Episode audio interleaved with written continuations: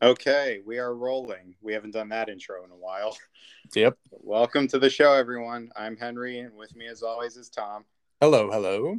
And we have our two uh, recurring guests here again today, Ken and Shalom. Hi, everyone. Hello, hello. Okay. And here uh, today, we're going to do something a little different. We're going to do a double feature where we talk about two movies. Uh, actually, we should have premeditated this before, but which one are we going to talk about first? The good one or the bad one? And I, I don't need to say the titles because we all know which one is which. I, I'm a positive kind of guy, so I'd like to start with the bad one and then go Same. work our way towards the better one. There we go. on a higher note. I'm really glad it wasn't just me. Okay. Well, Tom, you actually haven't seen this one, so we'll start with you. Are you cynical about Thor: Love and Thunder, or Thor, as you like to call it? yeah, I like to call it the four. Uh, yes, I'm so cynical that I didn't even watch it. Uh, basically, I lost interest in Thor as a character in uh, Infinity War when they like took off his eye patch and just gave him a fake eye, like despite the fact that he was, you know, missing an eye to represent that he was kind of filling the shoes of Odin. I was like, oh, they're just kind of regressing his character, aren't they? So I kind of lost interest in him.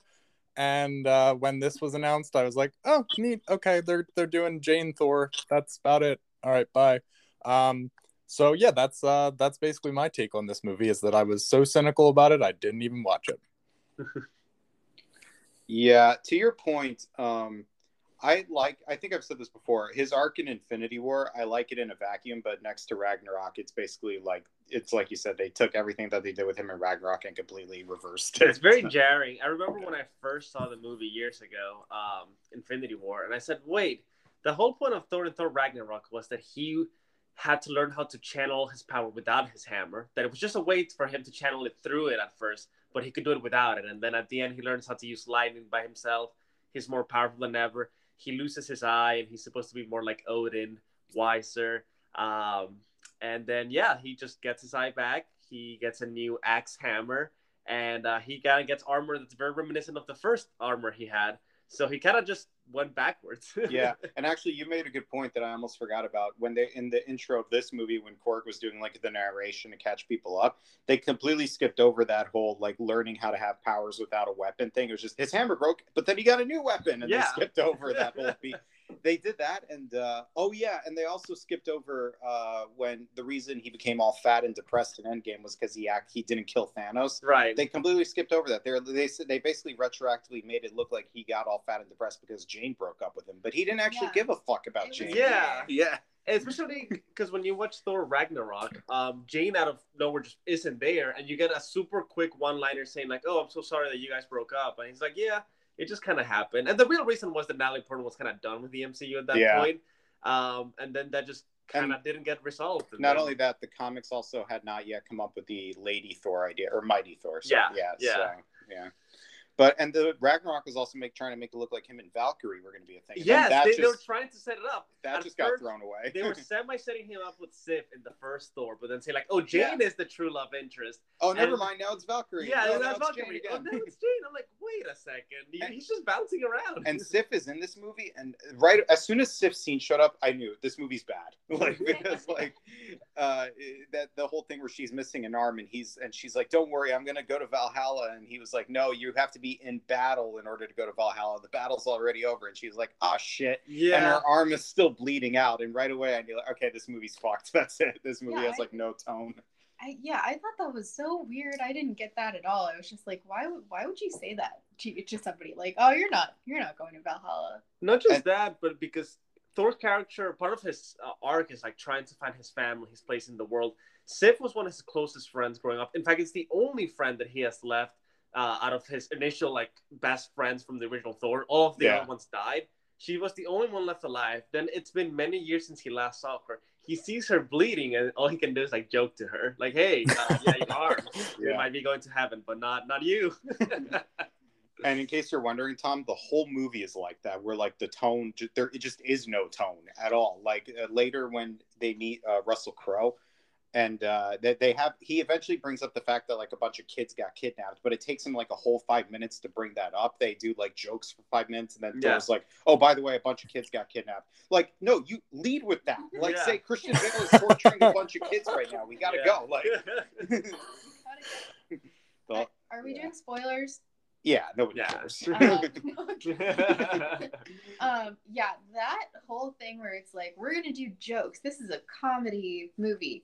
Also, Jane has cancer and she's Yeah. going to die. and they make fun of cancer. They cancer. do in the make fun of cancer, They're like, yeah. oh, stage four, not a big deal. There's probably other stages we don't know about. it was just very weird. Like it, it just I had no idea like what they were supposed what I was supposed to be feeling as an audience member. Uh, yeah. Like, oh, like Jane's not taking her cancer seriously, so I guess I'm not gonna think about that. And then at the end of the movie she does die. And it, it yeah, it just I I was just lost. I was like, what a, what is going on? So? I forgot to ask the two of you, but I think it's safe to say you're both cynical about this movie as well.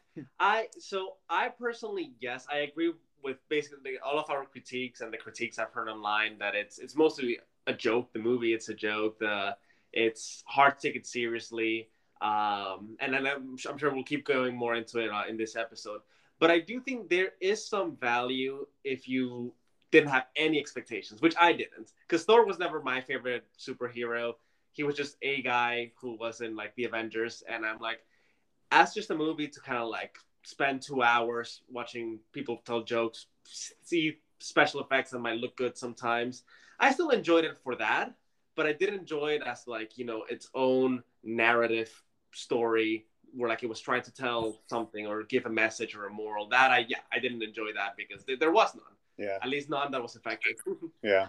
no, it, any sort of deeper meaning or message or whatever got completely lost. There, like I had no idea.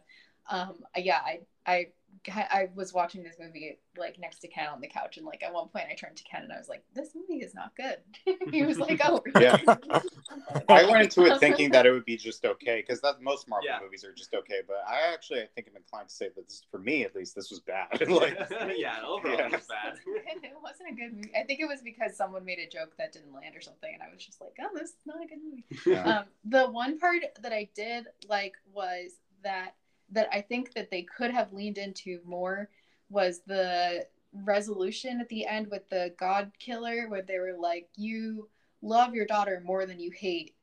more than you want revenge and i thought that was interesting and i wished that they would have spent more time on that because i actually didn't think about like they were like oh this guy has one wish Yeah. and the whole movie i didn't think about like oh well he could just bring his daughter back so when thor suggests that at the end i was like oh that's like good idea like a great great idea that's interesting um and yeah i wish they would have like talked about that a little bit more but it was like there was that lesson like Yeah. love is greater than revenge but then there was also like whatever we were supposed to learn from Jane's story. and there's also like something going on with the hammers, and I, yeah, there was just a lot and too much and not enough at the same time. Yeah, Yeah. and I and I agree that that I personally felt like there was a lot of potential with that idea. Oh, so basically they bring back the daughter of the main bad guy, um, and Thor becomes the adopted father. And I thought that could have been a cool thing to explore, and obviously they will in future movies.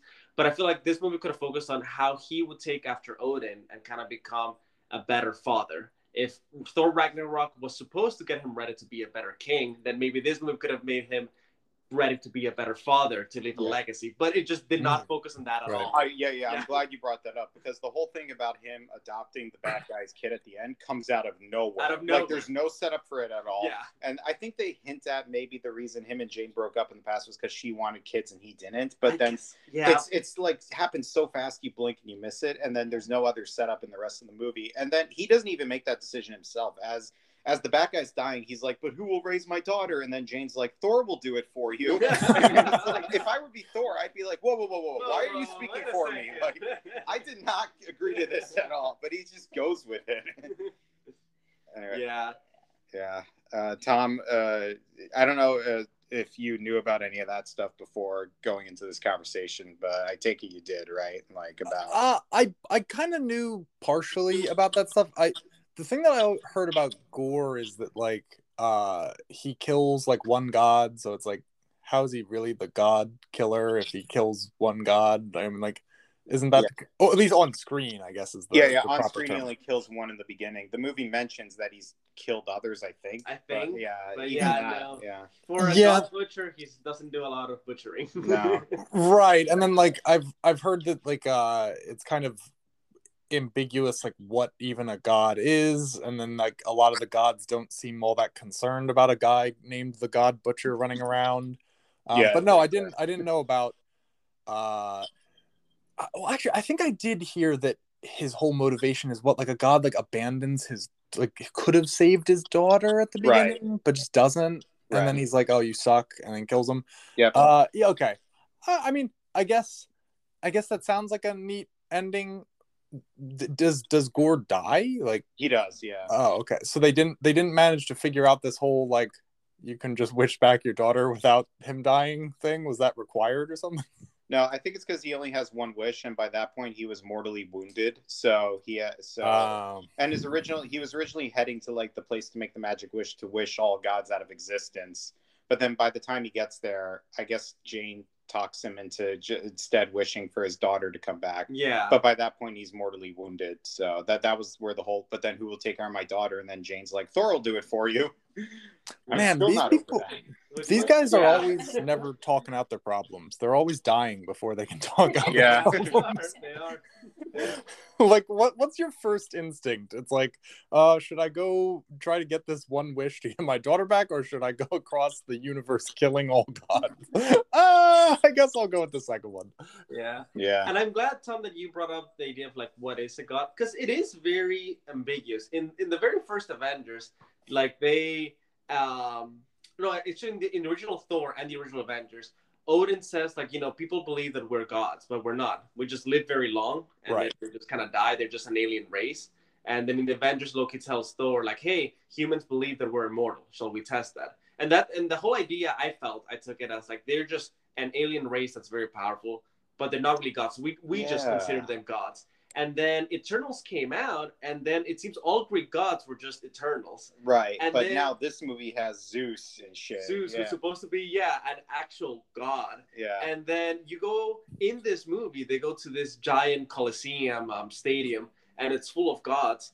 And Korg says, "Look, that's the god of the people of my race." I'm like, "So wait, so you guys are an alien race that have a god that is separate from you guys? So you guys aren't gods because yeah. yes, Guardians are all gods technically, but then Korg's race has their race and then a god, and then there's a god of dumplings too, because why not? yeah, that that was weird. They they had an, a living emoji dumpling Yes. god. Yeah. Yeah. yeah. So I'm like, I yeah, I also agree. I I don't really know what a god is. Yeah. Neither Wait, does hold on. Marvel. yeah. Oh. a living emoji god what Yeah. Yeah. So it's like uh you know the the chibi like dumpling emoji with like big anime eyes and yeah that that that's like a living entity in the Marvel universe and is a god. So that's Oh. canon now. Yeah. yes, the dumplings have a god. I don't know how else to explain it other man this is like this stuff is getting nuts with like uh wandavision just or not wandavision uh the into the the multiverse of madness or whatever it's called dropping the fact that like dreams are you in another universe Oh, like they're just oh, they're just dropping all this stuff on us like all these Yeah. revelations that's just like by the way this was true all along and it didn't affect anything prior to this the the fact that the little chibi dumpling was a god didn't affect us before but now it's Yeah. like it's just I don't know. It feels like uh it feels like the the MCU is kind of like going down into and then storytelling where it's just like each movie a new director is like, "Oh, but what if I added this layer of nonsensical nonsense?" Like uh I mean, it's just going to get crazier and crazier. Yeah. Yeah. Another thing that I didn't even think of until just now is that if there's this world where all the gods live and visit frequently, like they're the god vacation planet or whatever, Right. why is it that when Thanos showed up, why not go there? And you know, like that that's a pretty big threat to like Yeah. go talk to the gods. And that's the thing. As the Marvel universe keeps expanding, there's a lot of like, but wait, why didn't they do this? And and, yeah. and I feel like yes, uh, any any story there has to be a little suspense of disbelief. But when it's jarring leaps in logic, where people know people that can help and they have powers that can help, and they just don't do it, and they've been brought up before, then everything just does start be- feeling like disconnected. Yeah. Yeah, I'm also just thinking it's like there has to be somewhere in the MCU prior to the multiverse of madness that somebody is like, I had a dream that this happened. And it's like, so that actually happened out in the multiverse, right? Like that's what Yeah. that's the logic here. I don't know. It's just it's stuff like that that just it starts to make it harder and harder. Like the MCU, even even with like Guardians of the Galaxy, where there's like a human out in space and whatnot, it's like okay, but it's largely still separate, and Earth is still kind of its own little isolated bubble and everything. But now it just feels like everything's getting so tied together that inevitably you're going to end up with like 40 different continuity errors per like scene. Yeah. And it's just nuts. Yeah. It, Yeah. It, it does feel that way. It just kind of feels like it keeps unraveling. And also, speaking of Guardians of the Galaxy, they tried to kind of wedge Chris Pratt into this. Oh, he was terrible in this. I didn't understand what was going on. That was another lesson that you're supposed to learn in this movie is that it's better to have loved and lost than not love at all. And that was like Chris Pratt's whole thing, um, which was another. It just watered. Like there were so many different like morals and like lessons and themes that it was just like I don't know what's going on here. There's too much in that. Yeah. Yeah. Wait, what is Star Lord's involvement in this? Because I know he's in the trailer, but like, They're only I- in the the Guardians of the Galaxy are only in the very beginning, and it's because Endgame uh, left it off with Thor taking joining the team basically, so Yeah. they had to like address that somehow, and so they're just like in a battle with him in the very beginning, and then they're like, "We're gonna take off now," and the reason they take off is because they hear they all hear about Gorr, and they're like, "It'll be easier to find him if we split up." So Thor and Korg, you go to that planet and we'll go to this planet and then the guardians are just never mentioned or brought up ever again which, by the way, if they split up, why only split up into two teams? There's like seven of them. Split up into pairs of two each. You know, like yeah, and and not just that. I mean, they also their first priority after Endgame was finding Gamora, and it seems like all this time they've been just kind of fooling around, going on their adventures. yeah, And then like after this movie, then they're gonna find Gamora. they But, talk. Yeah, they briefly mention her and they talk about her like she's dead, Yeah. So I yeah. which Uh, I know she basically is, but like you, you know what I mean? Yeah. yeah. quick, we have to split up into teams that are convenient for Taika's writing. Yeah, exactly. yeah, it's not, it's very weird. It, uh, just like um with the transition from Ragnarok to Infinity War for uh for Thor's story being like a bit of a jarring thing where he's just like, "Oh, I have that missing eye, but now I have a new one." It's like this transition from Endgame to this is like, "Oh, by the way, I'm just not hanging out with those people who I was going to hang out with." It's very Yeah. weird to have like these decisions being made by one director in one movie and then just immediately nullified by another director and being like that's not what i wanted to write so bye Yeah. very strange To be fair, to be fair, with the whole Guardians situation, what happened was that Guardians of the Galaxy 3 was originally supposed to come out before this movie. ah Uh, and, and then the whole controversy with James Gunn happened, and then it got delayed indefinitely because he kept getting fired and rehired. And Gotcha. so originally Thor was supposed to be a side character in that movie, Oh. and okay. then would have left exited the story in that movie. so wait is he going to be a side character in guardians 3 No, now no, No, not, no, not anymore. They've already confirmed that. Yeah. Okay. Yeah. so wait where is what what is thor like doing at the end He- of this movie It's implied that he's basically like just semi-retired now and raising uh, the bad guy's kid. Pretty Oh. At the end of the movie, and at the beginning of the movie, he's just adventuring with the Guardians of the Galaxy, just finding who he is, even though that has been his character arc in every single movie, Yeah. every single movie. Yeah.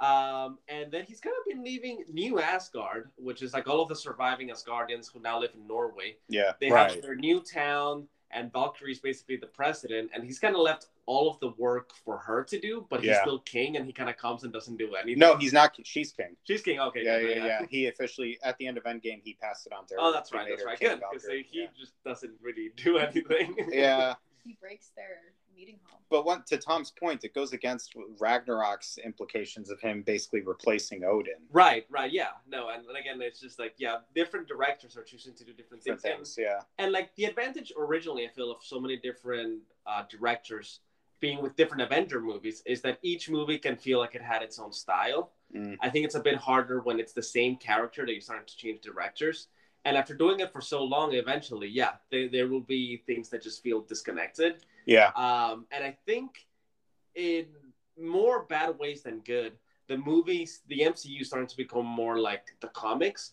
where the comics are also like all over the place because you get new Yes, writers Yes. and new artists all the time and they, they're all supposed to be this still the same hero they, they have to have the same hero that just keeps changing over time Right. um and so and also in the comics like because there's so much going on there's always like you know continuity errors and like you know logic leaps. Exactly. So I feel like now the MCU is starting to become like that too.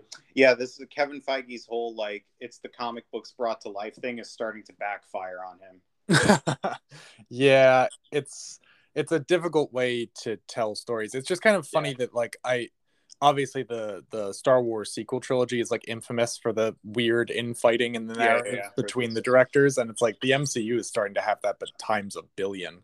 Well, somebody made the point that up until Endgame, the reason MCU's roses were red was because that the whole Infinity Saga was basically Marvel's equivalent of the original trilogy. Right. Right. They basically took what the original trilogy did and figured out how to stretch it across 23 movies. Yeah. But now, no matter how many, eventually you could stretch that DNA so far, but eventually you're going to get to your sequel trilogy equivalent, which Right, is yeah. where they're at now, and it's Right. just it becomes too self self-referential and you know doesn't doesn't work. Yeah, and honestly, I was kind of cynical even before Endgame came out. I said once Endgame comes out, I'm like, this is the end of a generation, and I don't. I was saying to myself, I don't know where they can go with the series that can be satisfying, but I don't care because to me, like, this will always be it's like their golden years, like Endgame Yeah. and before, and even then, when Right. not everything was perfect, but I still kind of enjoyed. it. I looked forward to certain movies. Yeah, yeah. Yeah. I think it's it's kind of like they they would have had to really come up with like this is our next stage. And I'm sure there's the like Kevin Feige might have thought that he did this but it would have had to be like I have a clear ending in mind. Like just like with Endgame it was all building towards something. And it doesn't but it doesn't feel that way. It feels like he's they're just like there might be a plan but I have no idea what it is There's a and loose like, plan with Yeah. yeah. the you guys saw Loki, right? Remember the guy Yeah. that Yeah. showed up in the finale? Kang? Right, Kang. He's supposed to be the new Thanos, and he's like multi multi dimensional Thanos. So like that's what they're supposedly building up to. I think what really helped with uh, the old MCU was that they had the Infinity Stones, and it was like this really convenient MacGuffin that like tied all the stories together. yeah. This doesn't have that. Like there's no, No. yeah, Yeah, it's also just hard for me to buy like after a guy wipes out literally half of all life in the universe, for me to really jump on board with a story where it's like, believe it or not, there's actually a bigger threat. And it's like, no, I don't believe it. Yeah. but you said believe it or not, and I just don't like it's it's, it's just like I have a really hard time. I mean, I I haven't watched Loki, uh, but I, I just have this hard time wrapping my head around the fact that it's like, okay, so there's what a guy who's been behind it the whole time. Ooh, like what, like what, what is Kang really compared to Thanos? I don't know. Like it doesn't, it just it breaks my brain to even think about how he could be more dangerous. yeah, Yeah, I th- I I think the idea is that Kang uh, like kind of was, but he's like the master of the multiverse. So like Mhm. like he could like wipe out a universe or something. I don't know, but the I yeah I agree. I I think it's like they're they're trying to make the theme the multiverse, which is a very difficult theme because you're basically saying like. Oh, the theme is everything. Yeah. So we can do whatever we want. And then it just kind of feels all over the place. yeah, And for the multiverse being so important to this new phase, this new stage of the MCU's life, the biggest film, the film that was supposed to be the most important, I feel, would have been Multiverse of Madness because it is about the multiverse and had almost no multiverse. Yeah, yeah, that should have just been a simple, you know, Doctor Strange versus Scarlet Witch. movie, Right, yeah. exactly. So, so honestly, they've only mentioned the multiverse properly in Loki. Then they Well, No Way up- Home. in that No Way Home, yeah. And then they explored it on like um on uh Multiverse of Madness, but we haven't had a chance to like really have a story that focuses on it in a way that like explores the lore thoroughly. That Yeah. gives us a lot of like the rules about how it works. Yeah. I learned more about the Marvel's version of the multiverse through the What If episode with Doctor Strange than Yeah. have through any of the other. Yeah. there you go. Yeah. Mandatory viewing. What yeah. The cartoon show. The Yeah. cartoon show, yeah. Nothing against cartoons. I mean, I love animation, but yeah, it is bizarre that it's like one of the most important feeling things is the one animated thing in an otherwise live action franchise. Yeah. Eventually, on like a couple of faces, we'll just be like, "Oh, have you played the mobile game?" Because the mobile game has very important Or- yeah. Even towards the end of the Infinity Saga, it was already starting to become like too prerequisite like Yeah. Infinity War. Yeah. You know, had like it's a sequel to Civil War, but it's also a sequel to Ragnarok, but it's also a sequel to Black Panther. You know, like it, it was like a sequel to like five different things at the same time. Yeah. Yeah. Yeah. Also, I was gonna say I have the difficulty that like now, like it used to be. I think I watched the first Avengers movie without having seen. I think it was maybe like the first Thor or something, and it kind of made me interested to go back and watch that. Whereas now I have the difficulty, the opposite problem is like if I jump in and watch a random one, I'm like, oh, I, I don't like it, this wasn't like enjoyable enough for me to want to go back and see what led to this point if I missed anything. I'm kind of just like, ugh, uh, like it feels like it's just kind of like, I don't know, lame, I guess, for lack of a better term. Well, it Uh, feels like homework. You know. Yeah, yeah, yeah. exactly. Like uh, it's like I don't uh, like I'm I'm I'm pushed away from watching things like Multiverse of Madness and stuff because it's like I don't want to have to go watch all of WandaVision like to get the references. It's like, can I have a 10 minute YouTube video, please, or something? So it's it's sad that like this um this grand experiment with like interwoven storytelling and like uh movies that kind of like progressively build on each other like a house of cards like it's just like it, the whole theme of it has kind of become off-putting to me Yeah, Yeah, it's starting to feel a little Kingdom Heartsy. I say that with I say that with love because I, uh, I in theory think that Kingdom Hearts would be fun to play, but I've wa- I've tried to watch Ken play it and I have no idea. I've tried to explain it. it's uh, it's complicated. It's one of those things. Yeah, I agree. It's actually a good comparison because it makes sense, but you have to play every single game, and you can't skip any of them. They're all important. Yeah. Um, and and that can be hard for new players to kind of like jump into. Yeah. Because even though the main game, the main newest one is Kingdom Hearts three, it's really like the tenth installment. It's like the 10th game, yeah, And then yeah. there's all those like spin-offs in between that, like you said, are important. And There's like, one called like Kingdom Hearts 41 and a half or something. 358 days divided by two, which maybe one day we can have a, a separate podcast on that, and I can explain all the titles. Birth by Sleep. fuck. Yeah. 358 Eight days, days divided divided by two. and, and some of those games, it's like were only ever released in Japan. Some of them were released only on the Game Boy Advance, which is obsolete. You know, and, and that's like, the problem, yeah, because some of them were, yeah, on the 3DS, some of them were on the PSP, some Yeah. of them were, yeah, on, on the phone, PS2. yeah, there was the mobile Um, one. Yeah, And all of these things made it very hard, even for a hardcore fan like myself, to keep up with. yeah. Um, and then that's kind of the thing that's going on with the MCU. If you start with the movies, sure, we can do that. But then you have the TV shows.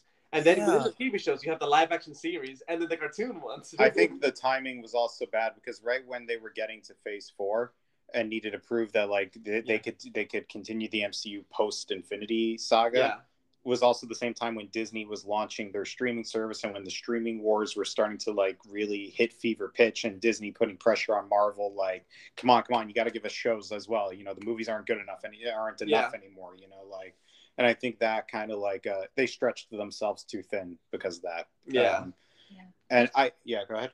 The shows have been decent though. I think of the So my opinion of the shows is that they've all been good, with the exception of the finales of each show. I think they've all had rushed. Uh, Finales. Yeah. Yeah. I could see that. I could yeah, see yeah. that. The, every time I get to like, I'm watching one of those shows as it's going on. I'm like, yeah, this is good. But then whenever it gets to the final episode, it like feels like the whole, all the different story threads just like hit a brick wall. yeah, Yeah. especially Loki. Yeah, I was like, What? what? Yeah. Yeah, like like it, it just kind of ends. Like Yeah. just like oh, giant reveal. it's like Nothing else is resolved. You guys The know how they say Stephen King books have bad endings because Stephen King doesn't uh, plan things ahead of time. He just makes it up as he goes Right, along, yeah. and then it hits a brick wall. That's like what this is. like that. Yeah. Yeah. Yeah, I think the problem with many of the TV series nowadays too is that um, they try to be their own thing, which which is great. I think it's a step in the right direction. But along the way, there's a lot of cameos and there's a lot of references, and they try to lean that on that as a crutch, saying like, "Oh, for me to be a good series, I need to bring a character from a previous movie or another show to kind of like be able to complete myself and be entertaining." Yeah, and fucking Star Wars is doing this shit too. Like when Mandalorian showed up in the Boba yeah. Fett- and important plot points for the Mandalorian happened Yeah. in the Boba Fett show. yeah. Literally, all of Mandalorian season two was undone in one Boba Fett episode. yeah. so yeah, And, and Truly then- amazing yeah. storytelling. yeah. and then the few chances, like in Thor, um, Love of Thunder, where other than the Guardians of the Galaxy, it's supposed to be a mostly Thor story. Even Yeah. when they they try to focus on that, then they can't even take their own like characters and stories like seriously. Yeah, So, I feel like this movie has the op- like Dark World, the second Thor movie, took itself too seriously, and then this one doesn't take itself seriously enough. It went Yeah. it went the other way. Yeah, yeah. yeah.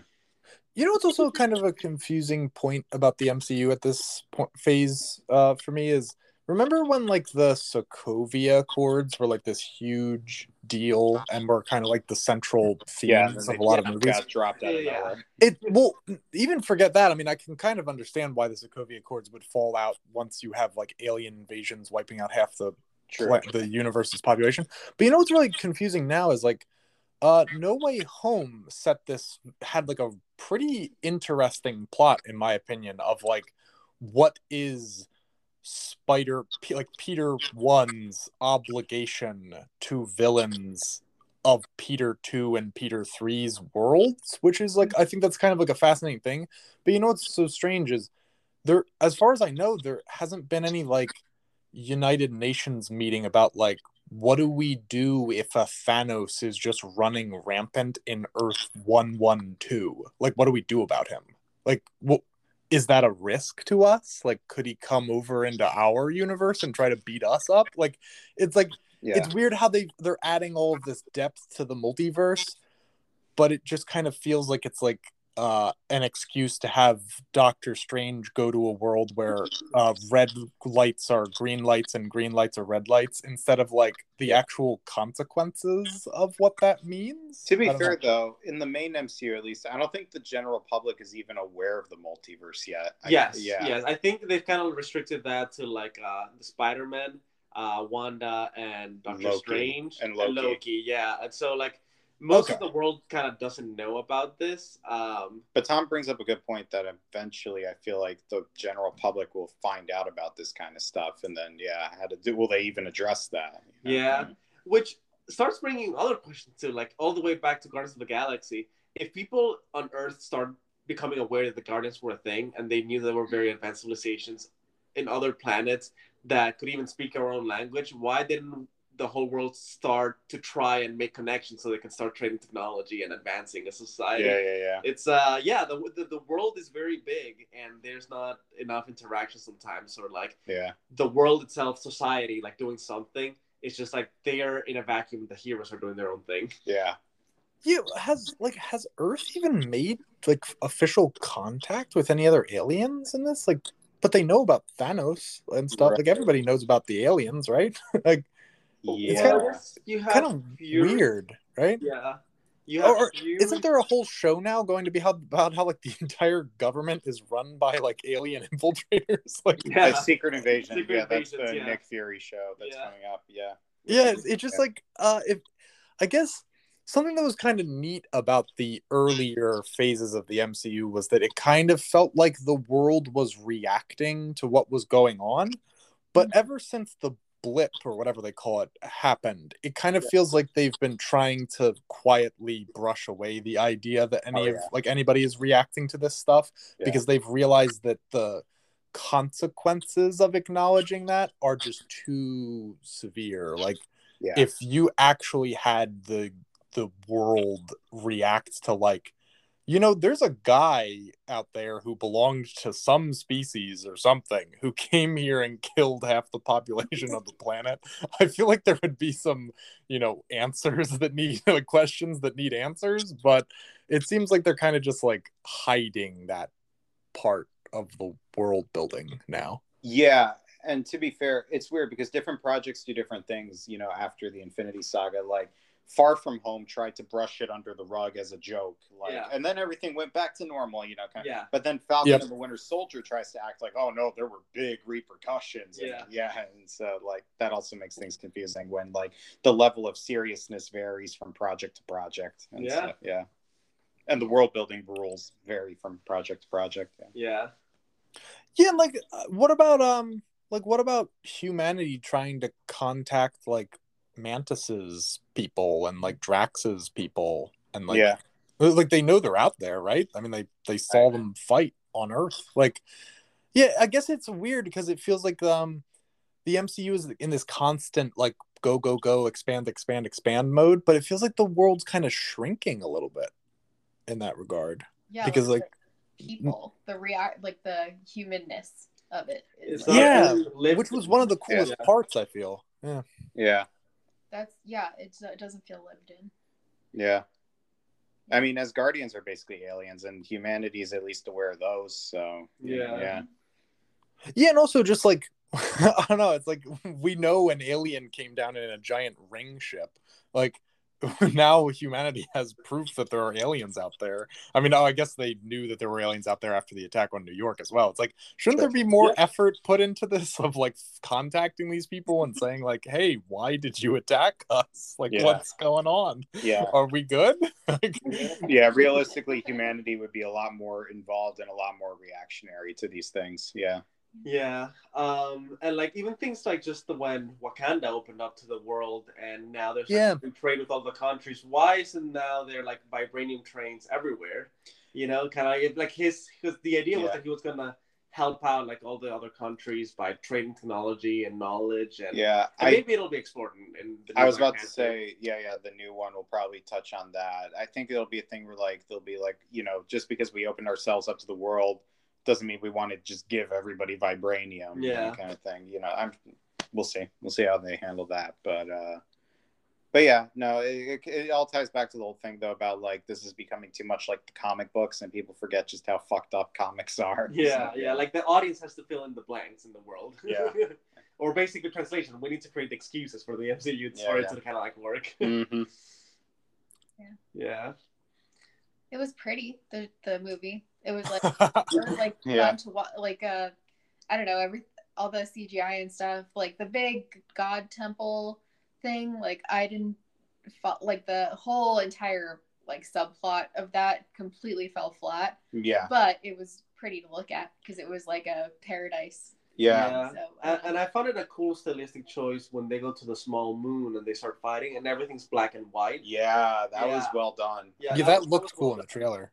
Yeah. Yeah, Yeah, I was gonna ask about that. Uh, is that just like that is a unique location that has that effect, or Yeah, it's like a part, a small part of the universe, a little void in the universe where color doesn't exist. So Oh, Yeah. see, I thought it was going to be something like as a part of him becoming the God Butcher or whatever. Like wherever Gorr goes, he like sucks the color out of places. oh, that would have been cool. Yeah. yeah, that's what I was kind of like hoping for. And then like uh, whatever Thor's lightning bolt is like defiant of that energy or whatever, so it glows or whatever. But oh, I mean that I mean, that's still cool. How was um how was Christian Bale? He was good. I liked it. I, I don't know liked about you guys. Yeah. I, I like him. He Yeah. just didn't have a lot of chances to do anything with the character. Yeah, and yeah, be yeah. creepy. he doesn't really do much, but he, but with the little bit they gave him to work with, I thought he did a good job. Yeah. yeah. Yeah. Yeah. Yeah. I think there was this like very interesting like the whole movie is very like jokey and funny. And then like all of a sudden like the Asgardian children that get abducted by uh what's his name again? Gorr? Gorr. Gorr, yeah. Are just like talking to each other, saying like, Hey, it's gonna be okay, um, Thor's gonna save us. And he his voice starts saying like, "Oh, that's a funny story you're Yeah. telling." and he appears out of nowhere, and he's just like hooded and has Yeah. shadows on his face. And it was this very strong horror moment in a non-horror uh, movie that I felt like showed that Christian Bale can really like play the character well. And Yeah. had they just given him more screen time, he could have done more, maybe. I agree. Yeah, they i think the the hardest part for me was that he the the setup like the villain backstory was he did a good job because you basically watch him watch his daughter die and like have to bury her in the desert. And then he like finds this oasis and there's a god there. And he goes to the god like i've worshipped you my whole life. I asked like i prayed to you. I asked you to save my daughter's life and you didn't do anything. And like the that he did a good job with that. It was very emotional.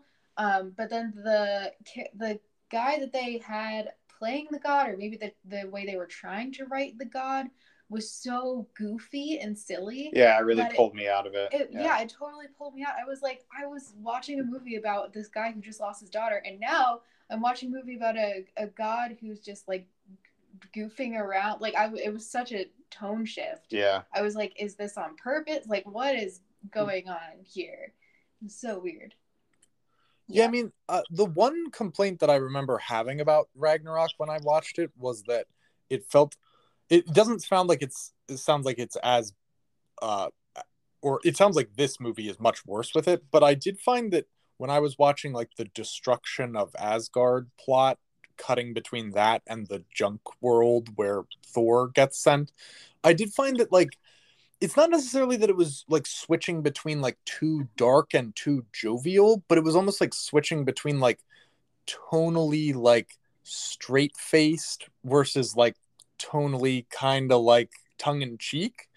And that felt a little strange in that movie, but it sounds like that's like dialed up to like a billion in this movie where it's Yeah. just like you literally have like at least in Ragnarok it was two separate arcs, so you could kind of like I separate them in think your that's mind. what helped. Yeah. Yeah. I think that's Whereas what In this, it's like it literally sounds like there are two tones clashing in almost every scene together. Basically, yeah, because all those like destruction of Asgard scenes that you're talking about at Ragnarok, really, uh, what's his name? Heimdall was basically the character in those. And he does pretty well with it. Yeah. Right, Like, right, right. So, Yeah.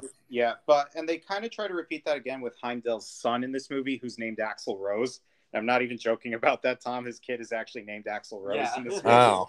And um, um, yeah, they they like having him be the center point of like the kids getting kidnapped, dark, and him being sort of the face and voice of that. But I don't know why it just didn't click the same way because he's just, I guess, no offense to the actor, but he's just some kid, and like Yeah. kids just aren't as charismatic. You like can't it's give your whole like th- like oh the vibe of this whole movie rests on you kid like yeah.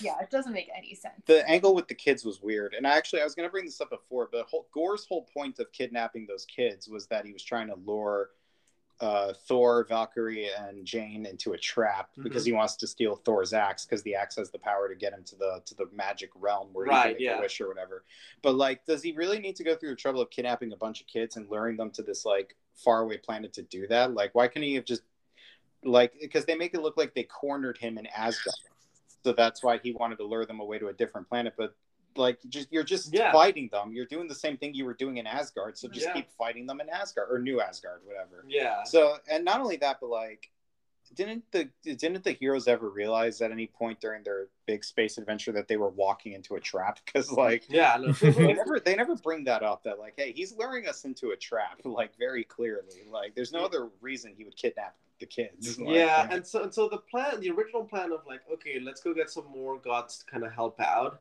uh, made it seem like they needed a lot of people to like really like defeat Gorr, and then that didn't work out. But then the backup plan was like, let's just steal the magic lightning bolt of Zeus. And I'm like, I, it, it felt a bit weak because no one has ever mentioned Zeus before. No one has really mentioned how powerful this weapon is. So for them to be like, we now have the means to defeating Gorr because his lightning bolt for some reason is more powerful than the than Mjolnir or than the axe hammer.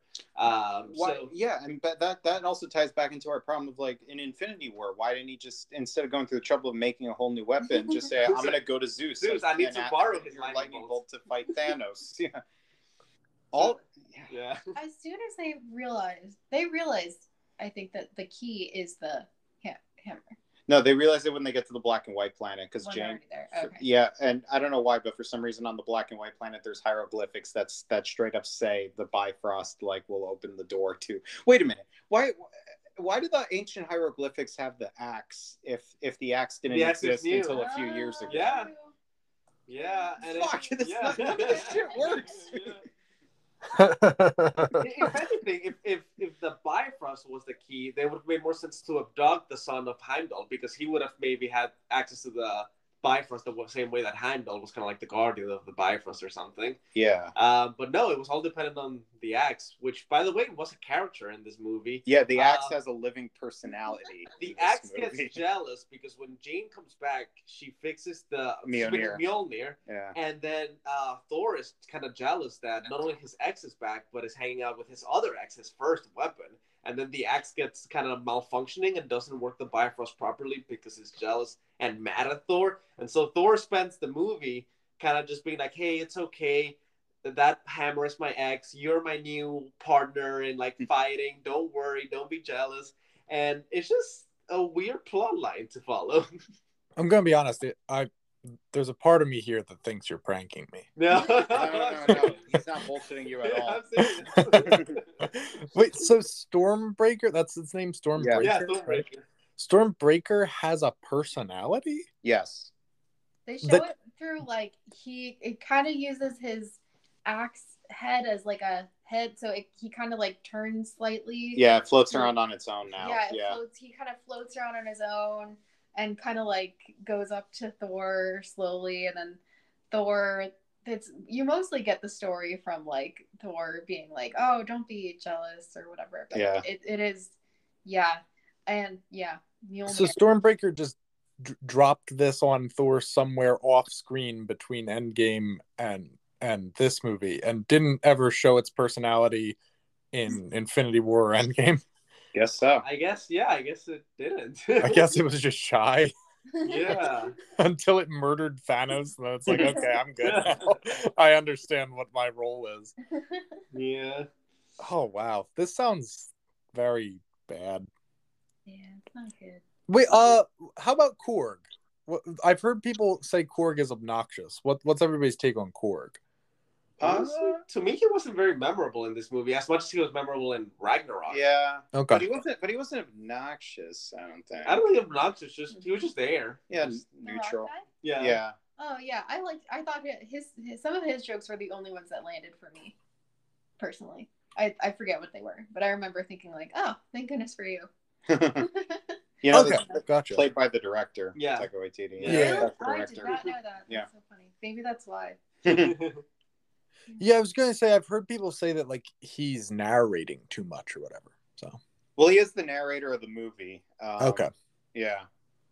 But I, I didn't feel like too much. To No, me. the narration didn't. yeah, I, I don't think me. anything bad or good. It was just there. Yeah. yeah. I guess I kind of liked the part where, uh, spoiler alert, his body blows up and all that's left is his head. And for a while in the movie, he needs time to regrow his body. So, Yeah. And he's like, it turns out the only living part of my species is the head. Yeah. so, so con- he he should have said, so it's convenient that only my body blew up and not my head. or Yeah. like that. I don't know why that happened though. I they thought that Zeus, didn't Zeus zap him or something? yeah, but Yeah. I thought it was like a, like a weird thing to try to like ha- like Have an emotional death in the middle Yeah. of a funny scene, Yeah, exactly. aka the problem with this whole movie. I, I Yeah. think also they wanted to get rid of him, so in the final battle, they would be they, people wouldn't be asking why isn't he helping, and the answer Yeah. I guess is oh his body's broken, so he can't. Speaking of which, Honest Trailers brought up a good point that earlier in the movie, Valkyrie says like, "I want to die in battle so that I could go to Valhalla like a true Viking." But then later in the movie, she's like, "Ah, I don't want to go to the battle. I might die," and then she just stays. yeah. and it's funny because they kind of subvert your expectations a little bit because I believe they give the lightning bolt to Valkyrie to fight, Yeah, and then once she checks uh, out of the story. checks out, she's like, "Thor, do you want it?" Sure, and then like he just uses it. Actually, yeah, I'm trying to remember. Okay, so yeah, in the final battle, Thor is using the lightning bolt. Axl Rose is using Stormbreaker, and Jane is using Mjolnir. I can't believe I just said that out loud. Axl Yeah, Rose is a character. yeah. Imagine the real Axl was watching this movie and I was like, "The fuck." Yeah. and so the final battle, they tried to make this interesting twist where now that Thor is wiser and more powerful like Odin, he can enchant um, Stormbreaker to share his Thor power with all of the children that were abducted. And so all of the children all of a sudden like have their eyes glow. And there's this girl, and like whatever they hold becomes like very powerful. Like if they're holding a stake, it's kind of like having Mjolnir. And then this other girl holds like her her bunny uh, plushie, and then the and bunny the bunny's shoots a lasers weapon. Yeah, the bunny through its lasers, eyes. Yeah. and it's all supposed to, I guess, mean that like the sometimes there's strength in numbers or something. But I, I just didn't feel that connection between Thor and the children, um, and it didn't. I didn't think of it as ingenious. I just thought that like, oh, they're just having children fight in this battle. Okay. Well, not only that, but the fighting itself didn't bother me so much, or like the thing with the plushie turning into a weapon, but just the whole thing about how all of a sudden Thor has the power to temporarily give other people his own powers. Why didn't he ever do that before? Yeah, and it, it's interesting that he, does that without weakening himself. So Yeah. there is no, there's no Downside. in his power. Yeah. allies. Yeah. So wait, does Gorr get beaten to death with a rabbit plushie? Wait, what? Yeah, I forget. What was Gorg? Was it Mjolnir? What What was Gorg's fatal injury? That because thought I just remember that all of a sudden he was mortally wounded. I, don't- do, I actually don't remember what killed him. was it Axl with Stormbreaker? Did Axl Rose hit him with a guitar? I, I think I, I think Axl Rose threw Stormbreaker at him. Yeah. I thought it was time. I thought it was time. I thought it, he only had a certain amount of time left because the sword was the Oh, that's it. That's it. Yeah, yeah, yeah. His his sword that gives him powers is killing him slowly, just like how Yeah. Mjolnir Yeah. is killing Jane slowly, or, so- or increasing her cancer or whatever. Yeah. yeah. Wait, Mjolnir gives people cancer? No, Jane already had cancer, but for some reason, Mjolnir, even though it, it makes her powerful, it also, in her human form, it accelerates the cancer. Yeah, which they didn't spend too much time explaining it because again, cancer is a joke. But in the comics, the I think I think the idea, I might be wrong, is that she was actually healing. She was in remission with her cancer, and when she takes the hammer and makes her all powerful, the hammer heals her body, but the hammer, because it's just mystical, the cancer is technically part of her body, so it heals her cancer. So her cancer keeps getting worse every time she uses it. So the more Thor she goes, the more the closer she is to dying. Huh. Uh, but she keeps doing it to kind of like fight crime or whatever. Um, but I thought I thought that was interesting because cancer is kind of just um, an extension of yourself. It's your body that like mutated Yeah. without control and like Right. it, there, there's no quote unquote healing it because it's it's it thinks it's part of you. Yeah, so yeah. if you were to magically heal it, it would just grow. Right, right, right. Yeah. Yeah. So wait, that's way- how it works in the comics. You said, Ken? Yeah, I believe so. I, I Okay. be So yeah, yeah, I kind of like that. I, I yeah, think that that's a actually, neat little I wish balance. the movie would have explained that a little better because yeah, that that makes it sound really interesting. Actually, Yeah. yeah. But no, here it just kind of weakens her, and yeah, Or that's probably what they meant to explain it as, but it's just the movie didn't have time. You see, usually this movie's only two hours long, and uh, lately the Marvel movies have Only. Yeah. well, that's the thing. Usually, I like it when movies are two hours instead of like two and a half hours or three hours, like Eternals and Yeah. shit. Because like, you know, you you want you don't want to waste the audience's time, but like. This movie, a lot of things just move too fast because there's already ten different things that we brought up here. It's like I don't know, the movie didn't explain. It went too fast, you know. Yeah. Yeah. So, uh, Yeah. speaking of something that it didn't explain, uh, th- or at least that I don't know. So, w- when and why did Jane become Thor? because I, Um, that was like part of the thing that I made me feel like this movie is just way too much going on because they spend like 20 minutes on the Guardians of the Galaxy stuff and then they kind of cut to Jane and she's got cancer and then she reads something in a book about how Mjolnir brings you health or something and she so she goes to the hammer uh like where it's like shattered and because of a, a reason we don't ever find out hammer re the hammer like rearranges itself and heals itself. I think the explanation for For that was supposed to be back when they were dating and they got drunk at a Halloween party. Thor whispered to Mjolnir, "If anything happens to Jane, take care of her." So Mjolnir has a personality now too. there you go. Right. So so it's interesting though because then that's was apparently became a magical spell where it says like yeah Mjolnir wants to protect Jane and that's why it fixed itself and uh you know now turns her into Thor, but doesn't Mjolnir also care about Thor? Why Yeah, I was gonna say broke? It didn't Mjolnir doesn't want to protect Thor. yeah.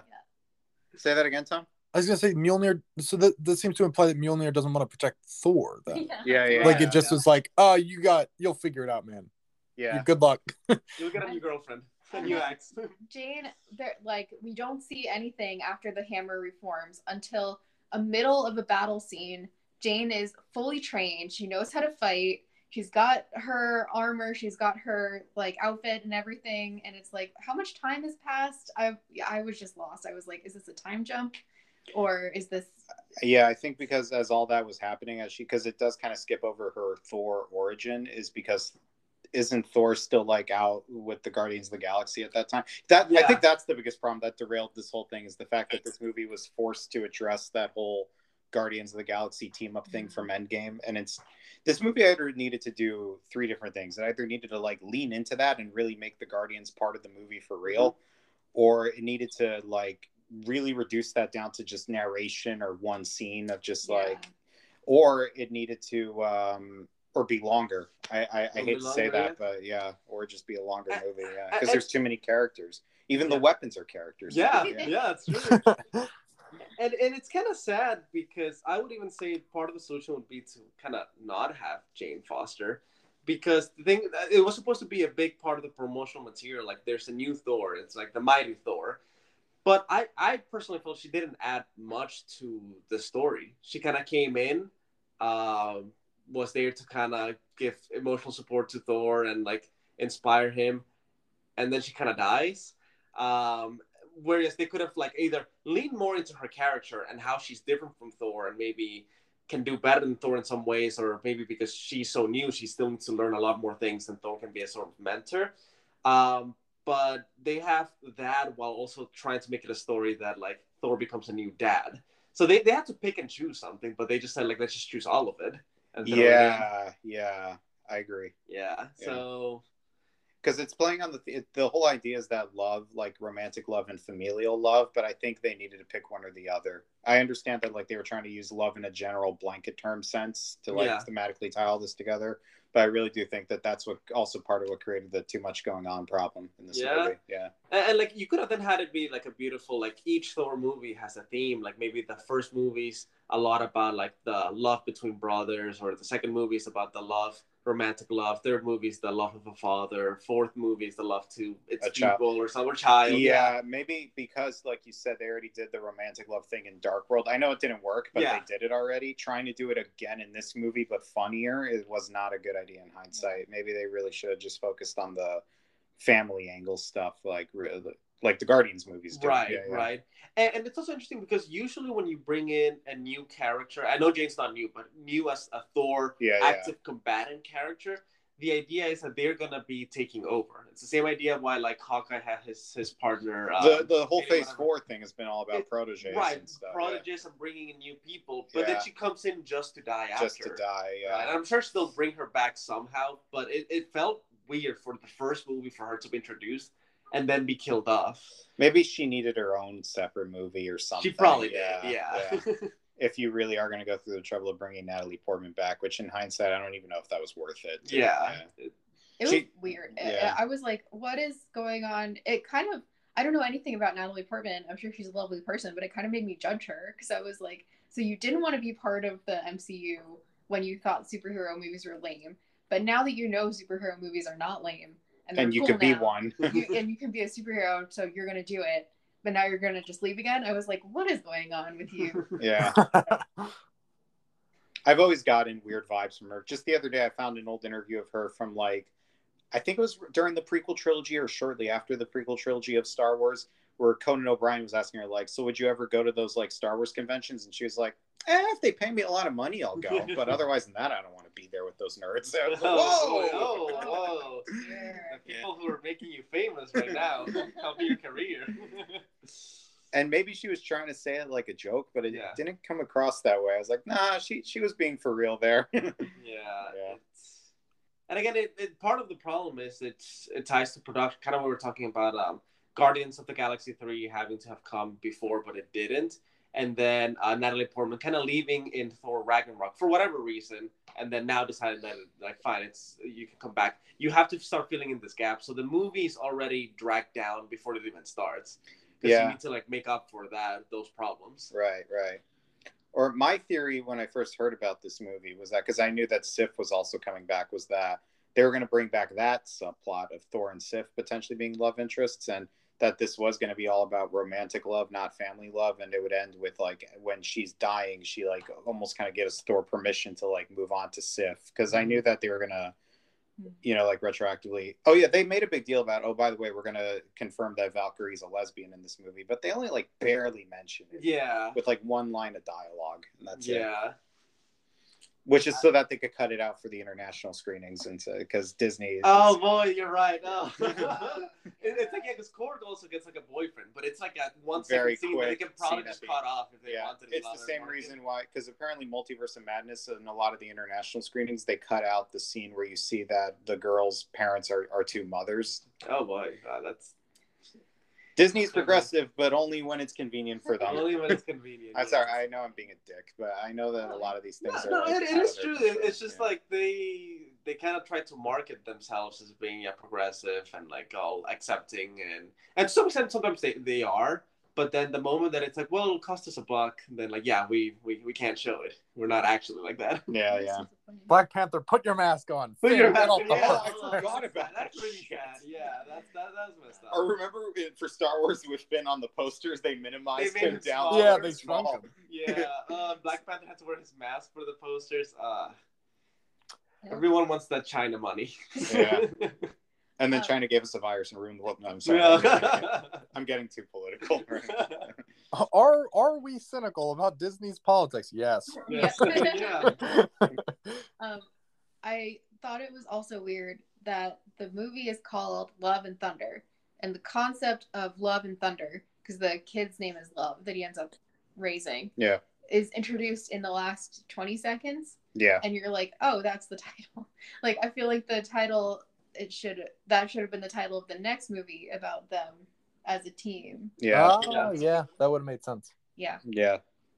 Yeah, it, it's sad because I personally really like Ragnarok overall. It's not perfect, but I liked Ragnarok. It's a and they one. just did the problem with sequels, and they just said let's dial everything up to eleven. Yeah. Um, and part of the reason why I liked Ragnarok was uh, the strong theme of familial ties. You you have Thor hanging out with um, with Loki, Mhm. and he has that big scene with his father Odin at the beginning, and then the main villain is his sister. So to begin with, you have a strong cast of characters, um, and then th- this whole idea of like.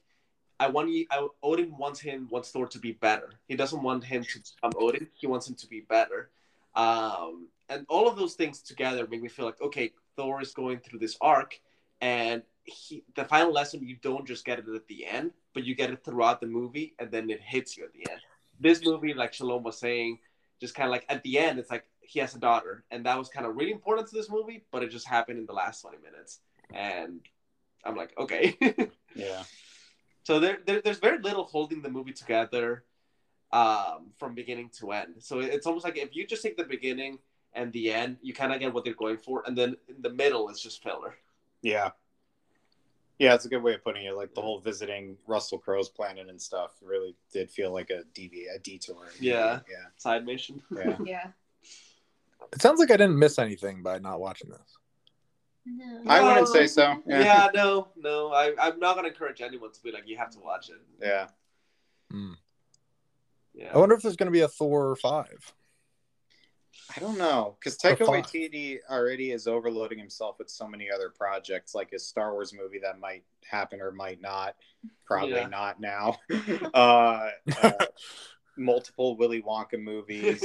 uh, live action Akira is apparently a thing. Uh, Flash Gordon reboot. Oh, uh, he's he's attached to direct all of these. That's that's probably another reason why this movie was rushed because he knows he has all these other projects coming up. He just doesn't give a fuck.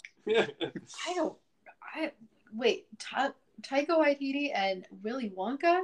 That is Yeah. a combination of weird things. So yeah, So there's three Wonka movies being made right now. One of them is a live action Willy Wonka origin movie. That one he has nothing to do with. But then there's an they're doing an animated remake of Charlie and the Chocolate Factory. That he's doing that, and he's also doing an animated movie that's just about the Oompa Loompas. what? Yeah, we're getting an Oompa Loompa movie. Just because it works for Minions doesn't It's mean little it I works was for gonna say, yeah. Oompa Loompas is the new Minions. well, the minions are yellow. Yeah, that's Yeah. all. It's just gonna be orange minions. Yeah, That's- pretty much. Yeah. But like, but like, Minions have brand recognition. No one cares about the Oompa Loompas.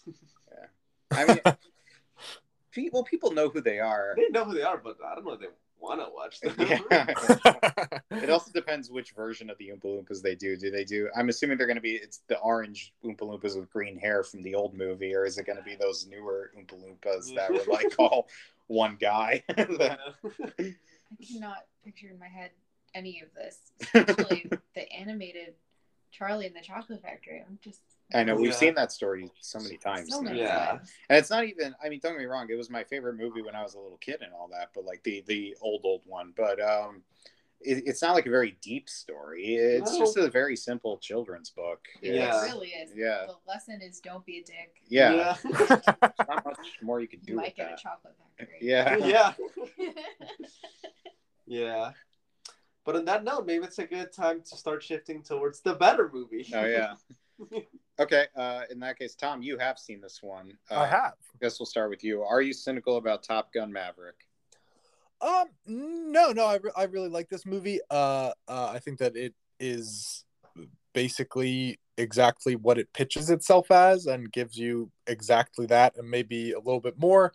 Um, and the only thing that I guess I would possibly say that I'm cynical about is that I've already heard people talking about like, oh, we need another Top Gun, and I'm like, no, no, no. This movie Yeah. was perfect because there were 35 years between it and its predecessor, Yeah, and well, this I, is a movie that we need once every four decades. I hate to uh, be the bearer of bad news, but Top Gun Rooster is already in di- discussion Oh, with the studio. Yeah. Yeah, Rooster. yeah, Yes.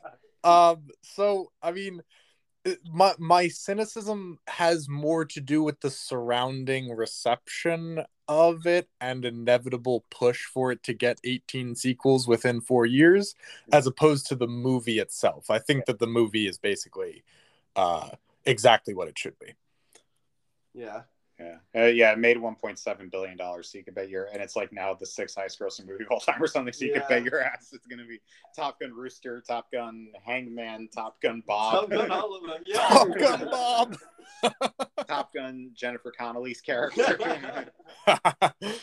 it's funny because I, I personally, yeah, I, I'm not cynical about it at all. I, I love the movie. I thought it was really good. It's probably one of my favorite films of, of the year. Uh, and I have to say, I personally think it's a better movie overall, not just as a sequel, but just a better movie by itself than the original Top Gun, Mm. personally. yeah, And, and, and to be fair, part of the reason why it I feel like it's so much better is because originally, as someone who didn't grow up here in the U.S. and um, hearing about like Top Gun being a classic, I always thought it was a movie about like you know dogfights, about people flying in planes, shooting each other, there being a war, and sure there are planes, but it is basically a school drama yeah, in in Miramar uh, with beach scenes. yeah, It was it was basically, yeah, just just that. yeah. Uh, the aerial combat in this movie was a lot more compelling too, like the training sequences, and then also the big climatic battle at the end. Uh, yeah, yeah. and, and it, it's nice because you get the stakes. It, it's this movie's all about the execution. They're very clear about what the goal of the pilots is. They need to go into this base. They need to like uh, blow up this um, this like nuclear armament, um, and the whole movie is about getting ready for that. So you, from beginning to end, you kind of know what's at stake, what they're trying to do, and in between those moments, you get this the small emotional quieter moments where each character gets to reflect or or kind of show what matters to them personally um, and then all of this builds up towards the climatic end that i think it does pay off you know it's, it's a whole mission where you've been seeing the simulation throughout the movie and then you actually see it happen and you're tense because you feel like you want it to go as they planned and then when it starts not doing that um, and you've been explained like what are G forces, what it means to be flying inverted, what it means to have someone on your tail, then you know what the that the dangers are real. So I, I thought the movie did a very good job about setting everything up from emotional stakes to the way the mission works to just just the payoff of what it should be um, in a way that like everyone can appreciate. Yeah. I I as somebody who doesn't usually like action movies and as someone who like is I I mean like I'm a I'm a girl. like I like very girly movies most of the time. Like my favorite usually rom coms. And so I was not expecting to like this movie. Like when I saw Top Gun, I was like, oh okay, I can like that I could see why that was like a cultural, you know, phenomenon. It was like a, a thing. And um and then but then when I saw this movie, I was like, that was good movie.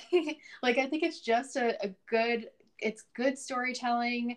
Um it I the reason one of the reasons I don't usually like action movies is because it's just a bunch of like explosions and fights and you never really know what's going on and they're like there's stakes I guess but like no one really cares about the stakes because you know the bad guy is just gonna like blow past them anyways.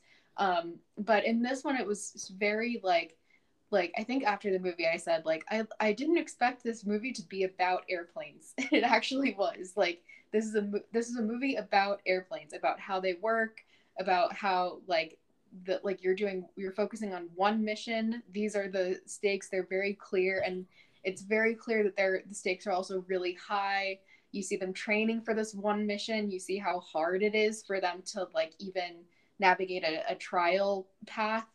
Um so i it like got me invested in all these things that i usually i usually don't care about like the specifications of a certain type of airplane or something but i actually was invested in like no you got to take that airplane because it's not you know fast enough or whatever Um, the, yeah, it was a very good movie. Very good point. And I think a big part of that is that when they did the first one, I don't think Tom Cruise knew how to fly yet. I think Yeah. that that was before he knew anything about airplanes Right. and stuff. Whereas over these last 35 years, he's become like a full blown, like, he has a plane license, a helicopter license. He could flip a helicopter over on Yeah. itself. You know, like he knows, he knows this shit. And so, like, yeah, I think he really, his passion really influenced the screenplay. Yeah. Yeah, and like you you even see that in the opening of the movie. The opening of the movie being that like he goes and like works on like a small propeller plane um, before he's being called like, hey, um, you know you were supposed to go in that supersonic uh, jet. Um, it's canceled. That plane he was working on in the beginning is his personal plane. Oh, I Oh, didn't know that. The movie, Cool. yeah. That makes a lot of sense. Yeah. That's cool. Yeah, and and I thought Tom Cruise as an actor was really not only was his acting great, I also was worried that this movie, um, being a sequel to Top Gun, which was about kind of glorifying him as a character, and that well being part of the story, and Tom Cruise being this very big A-lister kind of like actor, that it was gonna feel a little like Mary Sue, kind of like oh everyone loves him, he's the best, he's the only person that can fix the issue. Um, and the thing is, he comes across as confident, but honestly, I also felt like as humbled. He has some failures that still haunt him. Um, he, the movie's not afraid to like make fun of that. He's kind of like older and like he's maybe past his prime, um, and that maybe he doesn't know what he's talking about.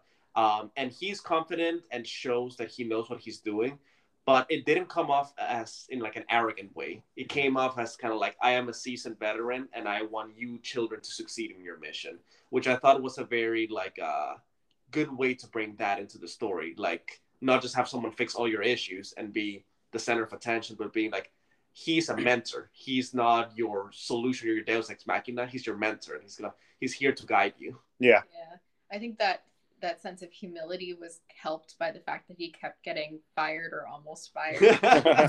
yeah. people really didn't like him. Pe- people in Yeah. charge trying to actually manage a project like normal, sane humans. Yeah. Like I think Jon Jon Hamm's character was Cyclone. like- yeah. I like Yeah. him. Yeah. and like you're kind of you're on their side. Like you under not I, I don't Not know on their side, but you side. understand where they're coming You from. You definitely yeah. understand where you're coming where they're coming from because like at the beginning of the movie, one of the first things that Maverick does is waste like what was it like ten million dollars Yeah. by breaking this plane. I love that sequence. That was I beautifully love it, shot. yeah. Yeah. yeah, it was beautifully shot, but you're you're also just kind of like Maverick, what are you doing? Yeah. Because he, he yeah. had proved to them, like, look, I can do nine Gs or whatever. And he's like, no, let's go further. And like, Yeah, yeah, I, I- and I thought that was great too. We were just talking in Thor how like comedy just feels like out of place, but here they knew exactly when to use it. Like you could feel a stick sometimes. Like okay, he needs to take this uh this airplane to, at Mach 10 uh, just to be able to keep these people's jobs. So they said there is a future of people still flying planes. and then he's like he does it, but he's Maverick. So he's like let me push it a little bit harder. And people see like think are like I, I heard people laughing saying like oh, this guy like he accomplished what he needed, but he he just wants to have a good time, and it, it's such a, a bad time to do it. But in the moment, it seems like oh, it's not going to hurt anyone, and then he ends up destroying the plane, um, which which I I did find funny. Um, but but like, yeah, then I liked when he showed up in the small town and like walked into the diner or whatever. Yeah, Yeah. cool. Yeah, and then like, but then at the ending, when everyone's life is actually at stake, there are no jokes. Yeah. Like in no moment does Yeah. anyone crack a joke or, or Yeah. laugh it off. Like they're all tense because they feel they can die. Yeah, And so the movie knows when to like bring some levity and like niceness to like a scene by just adding comedy, and when to be like, okay, no, this is a serious moment, and we need to take it that way. Yeah. Except there there was a little bit of uh like uh what's it called comedic relief when uh they they land in the middle of the woods. It's just Maverick. And they find each other, yeah. Yeah. They- And it's yeah, like, he's like, I was going after hurt?" you, and you were going after. Yeah, yeah, yeah. Yeah. Yeah. but that was more comedic in like a meta way, like comedic for the audience, but not necessarily comedic for the characters in the story. Yeah, because they're generally they're genuinely angry Yeah, at each yeah, other. yeah. It, it, Right. just, it was it was welcome comedic relief. I Yeah, and it was in like a forest when they were already outside of the sights of the enemy, so you could have like maybe a small second of peace. yeah, yeah, think. yeah. Um, but yeah, yeah, it broke the tension a little bit because like Maverick just almost got like gunned down by a helicopter. So it's like yeah, it's like the little moment where it's like, all right, it's we're safe for now. yeah. yeah, and uh, we, we had mentioned earlier the cinematography. I love the cinematography. yeah. Every shot. movie, yeah, yeah. you know, from inside the cockpits of the planes, from out, from the wings of the planes, to showing the sea, to when they're flying the supersonic jet and they're just showing the sunset above the that line full of like clouds Mhm. every shot just felt like you had really good sense of like where they were located what was happening and what was people's perspectives so like when you're flying uh, when they're flying very fast through some of the ridges you know they show the character very up close and you can see their eyes widen because they're stressed and like the camera is turning as the planes are turning too so you feel that sense of movement but when you want to show that um, they're being chased by another plane they take shots from far away and you can see you know how close the other planes are are tailing them so it had very good control of like scenery uh, Mhm. which it just helped me like enjoy everything Yeah. And speaking of the enemy planes, which I, I thought it was interesting that it was called the enemy. I thought that was very clever. like I thought I was like when I noticed that I was like, that is a good I move. agree, but I heard a rumor that it was because when they originally shot the movie, the enemy was Russia, and then I think uh, during uh, COVID, like tensions with Russia in real life Yeah. increased. So I guess to avoid like uh, being too close, hitting too close to home, they did some quick reshoots and Yeah. yeah rebranded Russia as the enemy. But I don't know if that, regardless of whether that's true or not, I agree with you though that like it, it worked very effectively in the movie. Yeah. Yeah, because it you it's still I was still like you have all the same feelings that you normally have when you're at war with another country. You're like, oh, I you know I don't want this to be a war, but like I care. I'm, I'm like invested in. I believe that that enemy was real, even Yeah. though they didn't name them. I thought it that it Or even still- show their faces. And that Mhm. actually, yeah, sometimes it's one of those like less is more type things, you know? Yeah. Yeah. See, this is a point where I think I'm going to agree to disagree. So, I was actually talking to a coworker about this where like it's kind of becoming weird when you now see references to like COVID in movies and whatnot. And I was actually citing this as an example where it's like it's almost too non-specific for me. Um I saw uh, like Conan O'Brien does like a podcast now, and he was making the joke of like, why was the enemy in Top Gun Maverick Vermont?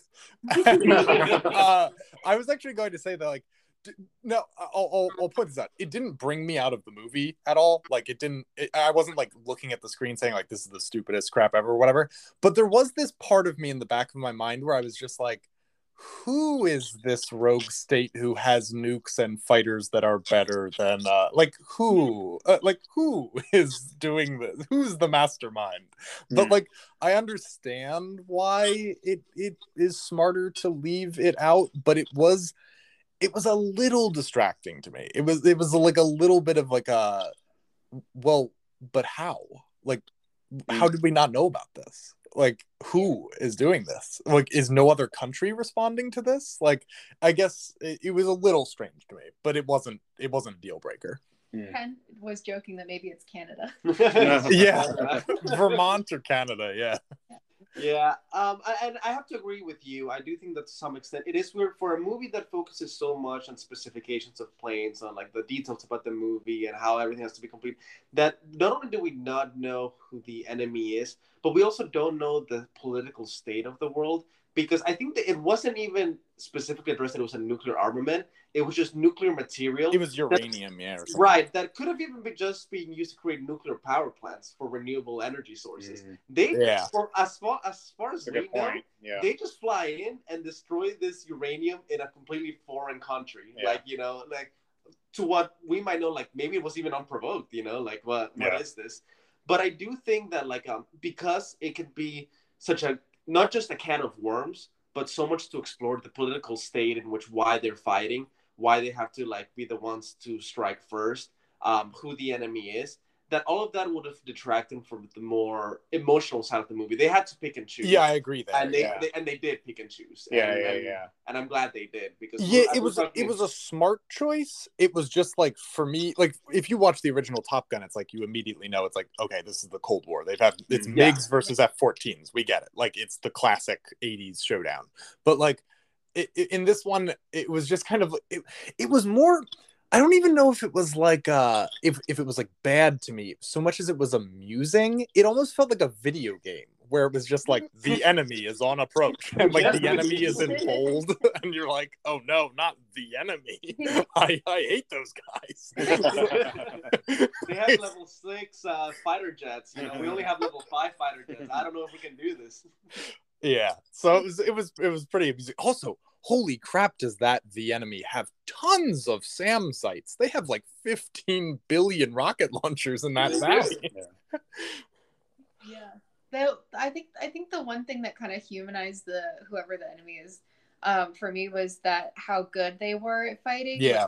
One of them almost beats Maverick, I think. Yeah, or that was beats- tense. Yeah, that was Yep. That, yeah. And he do, they do that one move that Maverick is like, "What the fuck was that?" Yeah. Like, that was Yep. And it kind of makes you think like like realize like there's a person in there like a respectable person who's very good at their job. Um, so like that was kind of the thing that like kind of brought a little bit of their personality through. I think, Mhm. which was needed because they needed to to humanize them in some form. Yeah. they weren't going to name them. Yeah. Yeah, and I'm glad you brought that up that point because my fear I don't know why I didn't, but like I I didn't fear that much with this movie. But my fear sometimes with movies that have to do with the military is the glorification of like militaries. Like I, I feel Yeah. like like American Sniper and some other movies are just all about like this military is just heroes, the enemy is just a bunch of monsters, and it's good versus bad, and that's it. And I I like that this movie focused on like you know why why it's important for these characters to fight um, and when we see them as the good guys but we we don't just get a perspective for like oh they're just heroes and they're just 100% good people and everyone should love them and what they're doing is definitely right. We do see it as just like they're people and they have their reasons and this military has their reasons for doing uh, what they do. But it's i felt that it didn't mean too much in glorification.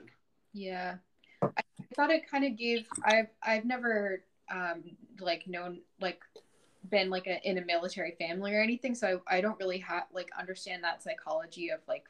But I know that like there are families, there are like people who like really care about the military, so I felt like I understood it a little bit more after this movie, where I was like, okay, I guess you really can't question what your orders are. You just kind of have to do it, and that kind of came through in this movie. They like they would get orders from like the top and then they would just have to figure it out and figuring it out was their task and their puzzle and they they couldn't and they didn't really ask the question of like why what's the bigger picture um all that stuff i think they they were like that's a different movie this is a Yeah. movie yeah and it kind of ties back to what we were saying if if we did go that route and we start explaining like why are we fighting the movie would have just been derailed into an entirely different Yeah. movie Yeah. exactly Yeah, exactly. And also comparing it uh, to the original Top Gun. I remember I watched the original Top Gun right before I watched Maverick. And there was a part of me at the end that I was just like, wait, hold on. Seriously? The Soviet Union's just going to let Maverick shoot down like five of its MiGs and this isn't going to cause any international incident or anything? Mm. Whereas in this movie, it does feel like uh, the plot is successfully wrapped up due to the fact that we don't know the surrounding political circumstances. Like it Yeah, feels like there's just I like a nice it. lid put on it. Yeah. Wow. Those canadians won't mess with us again Yeah. Darn, sure darn did put a stop Canadians. Until Yeah, we something- get the Top Gun Rooster, and then we find out that yeah. Oh no, hopefully not. oh my goodness I was gonna say, um, I think Ken earlier said that like he really enjoyed the plot of um how it you're watching them train for this mission and then them you watching them execute it. And the the differences between how difficult it was during the training versus like what's going wrong in the the live uh, uh mission. And something that i really liked about the pacing of that was that um they're first focusing on the little like trench run thing. And Yeah. what was kind of cool was because they show tons of failures in the trench uh i i got this perception that like in the movie the trench when they're training was actually harder for them than the trench when they are executing the mission which gives this kind of like neat feeling that they actually properly trained for it Mhm. but then there's a corner thing where they couldn't have trained for it because they weren't going to launch SAM missiles at themselves. Uh, and so, like, they do the bombing run and then they pull up out of the crater, and like everything just starts going wrong. Like, I really loved that sequence where like all of them just start to have to dodge the missiles and like it's just them constantly in radio contact with each other like saying like i'm evading i'm dodging uh, help me and then like it's cutting back to the command center and the you see the looks on the commander's faces just like oh my god this is going so badly Yeah, yeah, I, yeah. I it was it was very well paced and like it felt like the stuff they could train for they actually like got down in the real live mission but then the stuff they couldn't train for was where everything started going wrong i thought that that was well very well done Yep. Yeah, um, I was telling Henry as we were watching the uh, that scene to them doing the mission, right before the coffin corner, when they're going down and they have to kind of like bomb the the entrance to where the uranium is, and then they have to bomb the actual uranium. Yep. I was saying like this is just straight Star Wars, and it's amazing. Yeah. it's basically is. episode Yep. four all the way. Yeah, yeah, It's yeah. like, oh, uh, the the auto locking system's not working. I have to use the force. I'm like, oh, it's beautiful. I love Yeah. it. I think I heard that the director of this movie is a big Star Wars fan, so I have a feeling he had that had some influence. Uh, yeah, Actually, some people were saying now that it looks like that Rogue Squadron movie might not happen, they should just get this guy to do it. And Yeah. yeah, yeah. Yeah. And Harry said, "Hey, if you're gonna copy someone, copy the best." I'm like, "Hey, Yeah. I, I agree with that." Yeah. you've turned off your targeting computer maverick is something wrong Something. Now, uh, by that point, Iceman's dead, right? So then Iceman's voice is like, "Use the Force, Mav." exactly yeah. that is now canon top gun yes. um, it, it is funny because um, thinking logically, I'm surprised that the mission even got approved because it was not only were we shown that it was incredibly challenging to finish that run in whatever they said, like minute and a half, two minutes, whatever. But the part where they have to do the 10 G's inversion turn and they get like uh what do they call it? G locked, where like basically all this like gravitational force Makes you enough pass out. makes you pass out. I don't know how much you can train your body for it. Either mm. your body can handle it or in, or it doesn't. Usually, I don't know if, if you can Yeah. train yourself that I to that don't. I don't really know how the physics of that works, but I will say that at least in the context of the movie, I do love the whole scene where then the guy in training, the guy ended up in G lock. Yeah. Uh, Maverick had to uh, do the thing where his scanner uh, hit the guy's ship so that the beep would wake him up. Would wake him up. yeah. Yeah. that that was a really good way of not only building tension but using like modern day technology of like VR technology with the ships and stuff to like work it into the script. You know, what I Right, mean? Like, right. Yeah, That and the fact that the planes had to the 10 Gs would also mess up the the ultimate ultimate like yield stress of um of the of the yeah they would uh, bend the the plane. airframes yeah. So the plane itself could get damaged. And i'm like i'm surprised because at that point it's it's a toss up you don't know how the plane's going to fly for the next the rest of the mission. So there were all these like limitations and and problems that i'm surprised that they were just like yeah let's go ahead with the mission in, in real life, this no, this would not ever happen. Yeah. But uh, like the government would never, you know, like even if the most charismatic, greatest fighter Yeah. pilots ever came along, the government would never approve of this. But uh, yeah it's Well, it was really movie, funny- you know, Yeah. movie movie stuff. Yeah. yeah. yeah it was really um, funny because I remember when they were briefing it at the beginning of the movie, they were like, "All right, you have to go down this trench, and if you go above this elevation, you're going to get shot by missiles." And I'm like, "Okay, I see the logic. Hide." And then it's like, "We're going to do this 10G inversion turn." I'm like, "All right, that sounds pretty hard." And then we're going to d- d- target shaft fire the proton torpedoes at this box, and I'm like, "Okay." And then it's like, then you have to pull up, and you're going to do more 10G, and you're going to bend your airframe, and I'm like okay so uh, i mean everybody's dying at this point and then it's like oh yeah and then you're just gonna come over the mountain and you're just gonna get shot by missiles. I'm sorry. And i'm like wait hold on they have to have a strategy for that right? And the answer is no they did not. They they got over that mountain and the missiles started firing and they were like oh Yeah. whoops Well, it's like you were saying earlier, you can't really predict that kind of stuff. So that's like you just have to take the risk and figure it out when you get there. You know, like yeah it's just kind of amusing to me that i was like it was like all of these impossible things and then i think that in the briefing they kind of just say like uh once you get out you're gonna have to dogfight your way home and it's like dude you're not gonna just have to dogfight you're gonna have to have like 20 missiles firing at you and dogfighting like nobody's coming home from this yeah you, nobody. you know what would have been funny is if instead the briefing was just okay, this is basically Star Wars. You've all seen Star Wars. Okay. They would've just gone uh, they over just better. they just showed the Death Star map from the briefing on Yavin, Yeah, yeah, yeah. like the green lines. Or just or just show the footage of the Battle of Yavin and just be like, you have to do this. you have to do this yeah There's a one meter exhaust port on the uranium Death Star. But yeah, um, I really like the fact that like because they when they were training with uh, virtual simulations through their cockpits, they could just kind of basically see what the ridges, what the canyons would look like, and then pretend that there was a wall there and kind of evade it. Yeah. that was But then cool. once you're actually going in the mission and you see that they're right up there to like the walls, they're like, I, they can't hit that. They can't. They're gonna explode. They're gonna die. So I think even though we had seen the mission a couple of times, when we actually see it, just the change in scenery, like you know, gives it like freshness. yeah, mm. when they were in Vermont. Yeah. Yeah. yeah. And you're saying Shalom, the bridge? There's like a bridge, like they didn't know about the bridge. So Yeah, all that was cool. Bridge. Uh, yeah, I thought that was really cool because it's like it would make sense that you you wouldn't know about a bridge and that even something as small as a bridge can like really have a big impact on how how you handle the flight. Yeah, I, I thought also it was very ingenious how um, Maverick was supposed to just be the mentor, and he becomes like one of the leading pilot. He becomes the leading pilot, um, and and the way they happen is that that wasn't his plan. He just wanted to show that it was possible when he does the illegal like virtual run.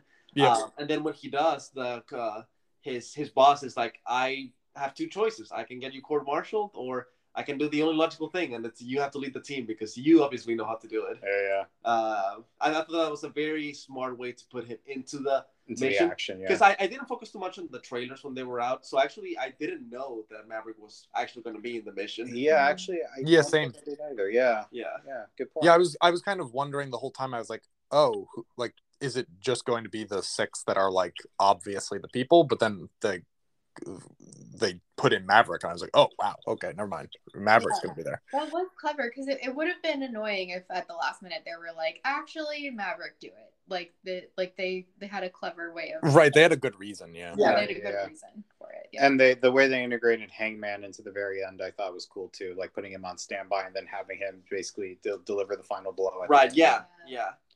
Everything was done very tastefully, and and it, it succeeds in not just being a good sequel, but being a good movie on, in its own right. And I feel like something that's very hard nowadays.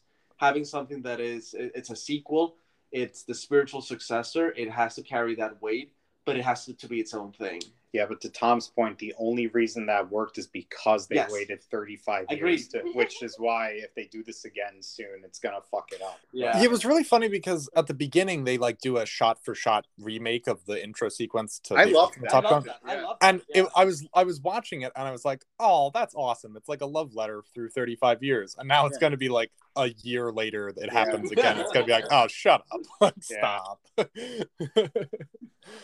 Yeah, but uh, I will say, uh, so overall, I, I did love it too. I think this is like one of the few times where I actually like a sequel better than the original. yeah. and for all the reasons you guys were saying like uh if it has like this really timeless feel where it feels modern but also feels straight out of the 80s but not like in a corporate kind of sort of Right, right. way that a lot of like sequel boots have been having in the last several years and uh so all that stuff was great. I would say if i the only like one major no i two two points of criticism that i have. One of them is just that i felt the love in, the new love interest was a little underwritten. Yeah, the romance was pretty lame. yeah jennifer connelly's character and like they do this thing where like she's not the same character as the chick from the first movie but she acts the same in some parts. Like she they they do the thing again where like she opens the door at the end of their Yes. date like where she's kind of like come here tom come follow my booty inside the house yeah, yeah. It's funny. 'cause- go ahead Uh, because because she was supposed to be the romantic successor that does the same notes,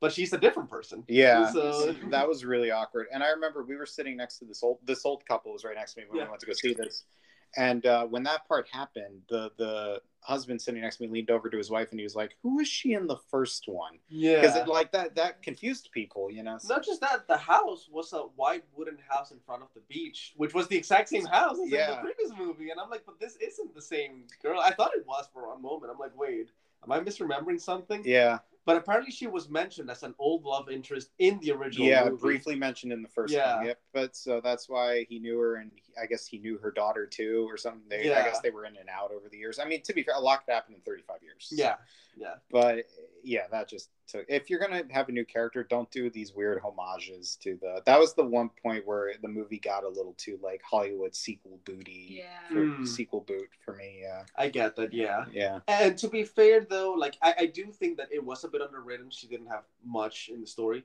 but if we go by the fact that like they they went through the classic beats of the hero gets like you know beat up because he failed at something and he needs like a pep talk and go back and like you know with renewed strength. Like she was good at like doing the job of like, hey, I'm here to give you that emotional support. Yeah, they have great chemistry together. They So, did, yeah, they did. and I do love the last shot of when the, she gets in the plane with him and they take off into the sunset in the end. That was all good. So like, it wasn't completely terrible. I just it it needed a little something. yeah it, it just they didn't have all the time to kind of develop as Yeah. much as they would have probably wanted and to make the character better but they tried to throw some sprinkles there say i think she said at some point like you know don't make promises you can't keep don't tell me like maybe after this mission you know you go do what you gotta do and i also i won't be waiting i'll be doing my own thing i, I think i from what i remember there was like some scene where she Yeah, there was that. Yeah, I think you're right. I kind of remember that. Yeah. Uh, aside from that, the only other problem I had with this movie, and it, this isn't a problem with the movie itself, just more that now, like a bunch of like uh, alt writers on the internet are using this movie as ammo to like glorify their weird alt righty ways of thinking because they're like, huh, a movie where the white guy is the protagonist made 1.7 billion dollars. Take that, you wokeists! And I'm like, oh, come on, you fuckers are ruining a movie that I actually like for once. That Yeah. sucks. Yeah. Uh, I I I thought they did a good job with like some of the other female. I didn't love the way they handled the the love interest. I was like, oh, her entire personality is that she likes Tom Cruise and she owns a bar. Um, but the the other the student, the girl who was a student, I thought was very well done. I the I- daughter character. Uh, the, No, the pilot, the woman pilot. pilot. Oh yeah, she was cool. Yeah, yeah Uh, I like her. Phoenix Yeah, is her yeah. name? Phoenix, right? I, think, so.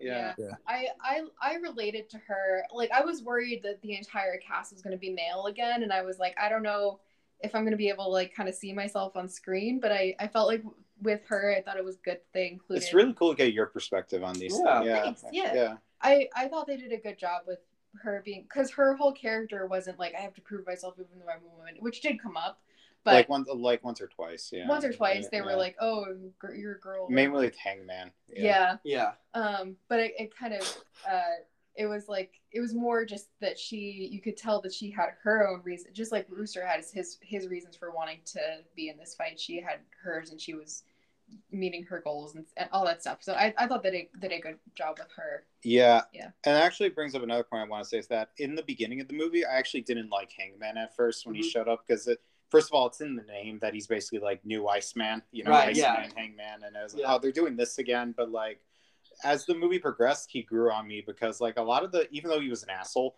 a lot of the points he was saying are actually right in principle. Right, like when yeah. he did call out Rooster, like you know, you have too much of an emotional like. uh complication in this Right, because yeah. of what happened to your dad and stuff. It's like he's a dick, but hey, he's kind of right about that. yeah. You know, like And then you show they show him at the end saying like, "Hey, can I, permission to go there and can I help them out?" And they're like, "No, you can't go." yeah, so they show that he cares, yeah, and, and I like it. And yeah, and then it felt earned at the end when he did kind of like get help help to save the day. Yeah, yeah. yeah, Yeah. and to be fair, like I feel like movies in general are kind of short in the sense that like when you have multiple characters, it's hard to develop them all equally.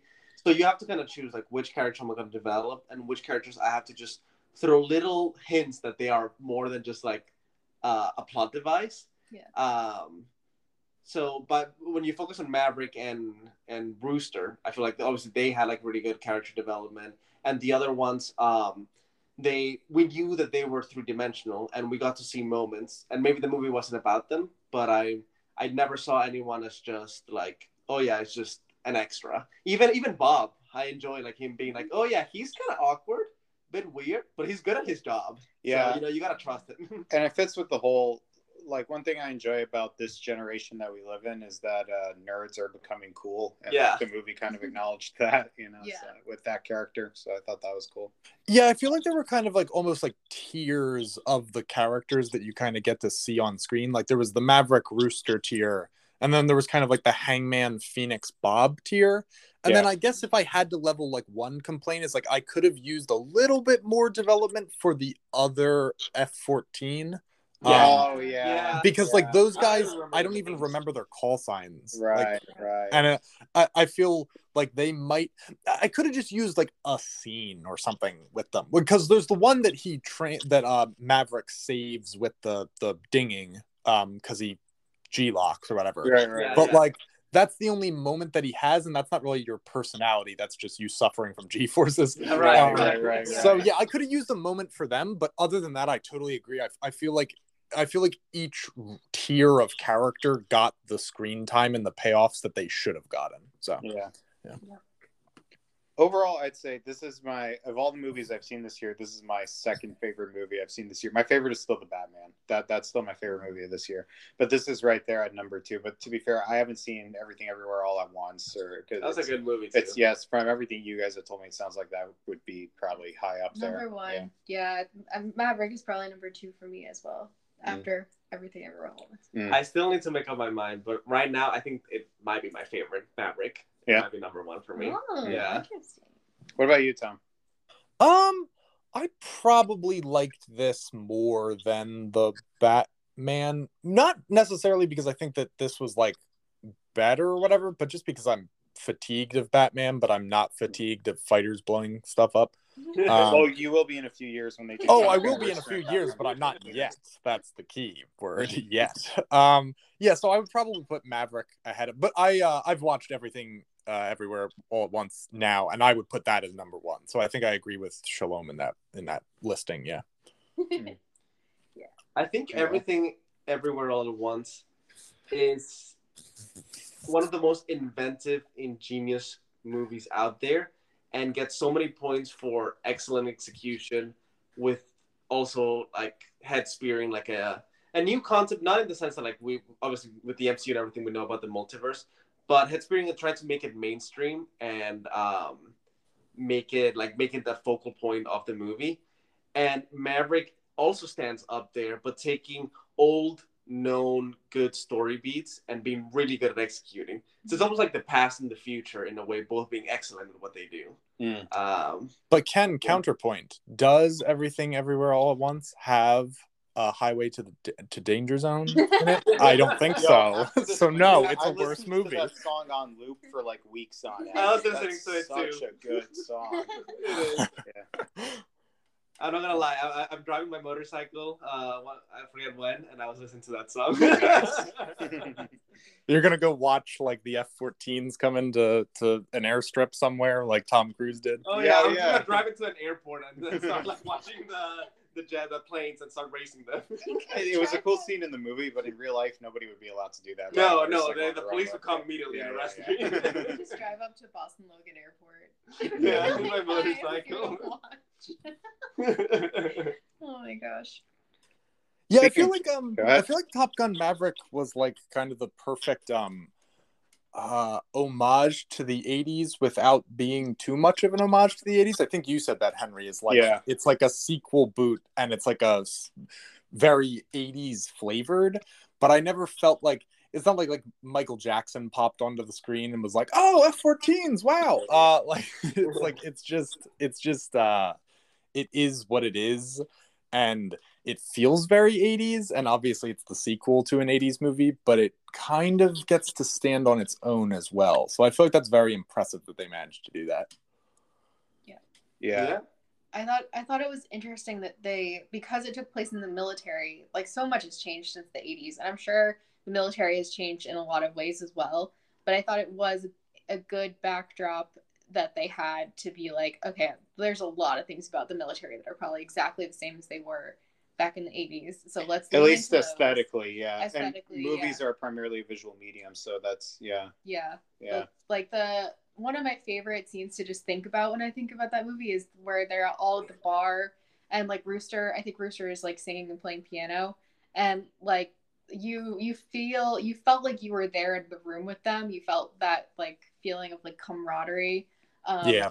and like so that was cool to watch. And like it, it felt like something that could have taken place in the 80s it could have taken place now. It, it that feeling of like uh like kinship is is universal throughout like time. So it, it, And the- really carried through. Yeah, and the intercutting with his father doing that song in the fir- Yeah. from the first movie was good too. Actually, that's another thing. Miles Teller is a really good actor. He in this. is. I actually think He in really some ways he like outshined Tom Cruise. Very Yeah, he kind of he he really sold uh Rooster. Like when the movie opened, I think I had it spoiled for me that Rooster was like Goose's son before I watched it. Um, but and so like I think I went in with almost like a negative grudge against him of like, oh, I I didn't I now knew you were going to be in this. But like he very quickly grew on me and I was like, oh dang, this is a great character. And I think that Miles Teller is like almost 100% responsible for that. He really sold me on Rooster. Yeah, I, well, I would I would give him like ninety percent. I'd say the other ten percent of uh, responsibility would go to the writer because Yeah, like, of the whole thing about the father's death and having it basically Yeah. impact his entire life. You know, Yeah. what I mean, like that. Yeah, it was well written. But by the way, that reminds me. Doubling back to Thor Ragnarok. When the hell did Heimdall have a son? Why was that never? When it, you never saw his Axl Rose in uh, Ragnarok? Yeah, I don't know. Speaking of sons and stuff, I, I forgot to bring that up before, but like all of a sudden he just had a son because he died in Infinity War. he did. He So did, when did he have time to have a kid? Oh no. it's his bastard son. Mystery. Mystery child. Oh yeah, one thing um I did want to mention was uh I remember watching Top Gun and thinking it was very weird how they handled uh Goose's death cuz at the end of the movie uh Tom Cruise or Maverick he like has his dog tags and then he just like chucks them into the ocean and it's like Yeah. okay, I guess this this is the sign that this character has overcome Goose's death. But then I feel like it's weird because the sequel almost decanonized that and Yeah. handled Goose's death in like a more tasteful way. Like rather Yeah. than him just going like "Screw you, Goose! I shot down me," like, launching his dog tags into the ocean. Yeah. Uh, he's like actually still kind of guilty about it, and has also like made life choices like with uh getting rooster kicked out of the naval academy like he's Yeah, yeah. it's continued to influence his life so i felt like it was weird how they like decanonized something from the first movie and then like upgraded it like Yeah. no no this is how it would actually go Minor little retcons like that are okay. I think. yeah no i think in this case it worked great it was just. I, I i remember watching top gun uh, like going into maverick and uh being like why did he just launch goose into the ocean like doesn't he like that guy but Yes. then the movie kind of handled or the sequel handled it better Yeah. Don't you give the family the dog tags? Why was it his authority to decide what happened to the Right. dog tags? i have no idea because tom cruise that's why maverick breaks all the rules he steals dog tags he launches them into the ocean small small thing that I kept mentioning throughout the movie was that like every time that like Maverick would drive up to uh, the girl's house, um, there was the stop sign that he would just like drive right past, not even slow down through it. Oh, that's the Yeah, yeah, maverick whenever whenever he go to visit the girl and whenever he was driving her back, right before you get to the house, there's a stop sign. Each time you see him just go right past. yeah. Oh wow. him. That's the Maverick secret, too. Ken. He just defies all the rules. All the rules. You you were you were saying that to me in the theater. You Yeah. were like, this he's not a responsible motorcycle driver No. at all. Mm-hmm. You were like, he's not wearing a helmet, he's not stopping at stop signs. to be fair, in some states you're allowed to drive. Some states, yeah. Ken, there was no way. There was no way he was going to be able to teach those people how to run that trench if he stopped for stop signs. Yeah. Please, this is Maverick we're talking about. He's a reckless loose cannon. Yeah. Yeah. I thought I did think that the way that they handled Goose's legacy was really well done. Um, Yeah. And I cried when during the mission when um I think Goose says like talk to me dad or no Rooster says like talk to me dad and then Mm, yeah, um cool. the next voice he hears is Maverick's voice and I was like aw Yeah. because Maverick is like like His surrogate father. his surrogate Yeah. father and like was friends with Goose and Yeah. like it was really sweet. That was It was very well done. yeah. Yeah. Yeah, I honestly thought that like a lot of the carryover stuff from the first movie was well done. Like Iceman was very well done. Yeah. Um, Goose was very well done. It's just kind of it's like fascinating because if you just watched Top Gun, it's like this very generic 80s movie ending where like the guys like bro hug and then like uh, he like ch- chucks his friend's dog tags in the ocean is like I'm over my emotions. And then it's like in this movie it's like oh wow this actually affected this guy and he has like actual friendships with Iceman and you see Yeah. the payoffs to these. Yeah. Yeah. And uh, when I first heard that they were putting Val Kilmer, because apparently they originally didn't want Val Kilmer to be in this movie because of his real life issue with his voice. Mhm. And Val Kilmer basically like pushed hard to be written into the movie. Oh cool. And yeah, I'm glad he did. At first, I was like, uh, is he like forcing himself into the movie? Is it going to feel contrived? But it, I'm actually glad he did that now because It I added- thought Yeah. it really added to the movie with the the way they did it with the text and that's another reason why it's great that this movie took 30 years to make because like the smartphones the texts like that was a perfect way to integrate iceman into the story i Yeah. thought it really like build up to seeing him like even if val kilmer didn't have that voice thing in real life I, I would have almost still wanted them to do it this way. Not not with him, his character having a voice, but like with him and uh, Maverick communicating through texts first, and then it's like slowly building up to you actually seeing Iceman Yeah. like midway through the movie instead of him just walking in at the beginning of the movie being like i'm here you know like, Yeah, yeah, no, it, it just there was so much emotion in this movie, and I really, I really appreciate all of it. yeah Yeah, it was impressive how like um it, it- you think of I think Shalom said you like you think action, you just think like Arnold Schwarzenegger, explosions, like Mhm. nonstop fighting, but there was a lot of emotion weaved into not just like the quiet moments but also like the action sequences themselves lots of emotional payoffs built into it that was uh just really solid script writing Yep. Yeah. Writing is like one of the most important things to me when I go and watch a movie, if not the most important thing. absolutely Um, like to, because it's the foundation. Like you can't, yeah. Uh, so it, I really appreciated that. Like, I, I'm sure if I watched it again, I would pick up on even more stuff, and like I really appreciate that as well. How about that time when uh, Tom Cruise fell out of the window and the girl saw him? That was that was a Tom Cruise moment. yeah i see that was one again goes along with the one thing i didn't really like about this movie which is, is the that the romance subplot because then she says some corny thing like don't break her heart again or whatever. I don't know. Yeah. just shit like that I, I guess like it doesn't feel organic to me i guess. I don't know. It almost felt like a little too 80s, maybe. yeah that's it that's it. Yeah.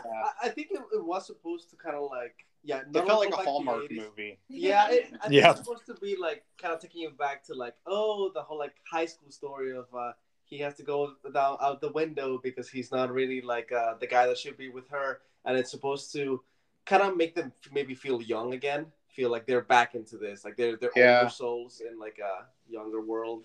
Um, I, I, I'm probably giving it too much credit. It's not that deep, but I think Yeah. it was. no i think i get what you're saying Yeah, I think it was uh just trying to do like yeah a callback. Mhm. Yeah. Um. Yeah.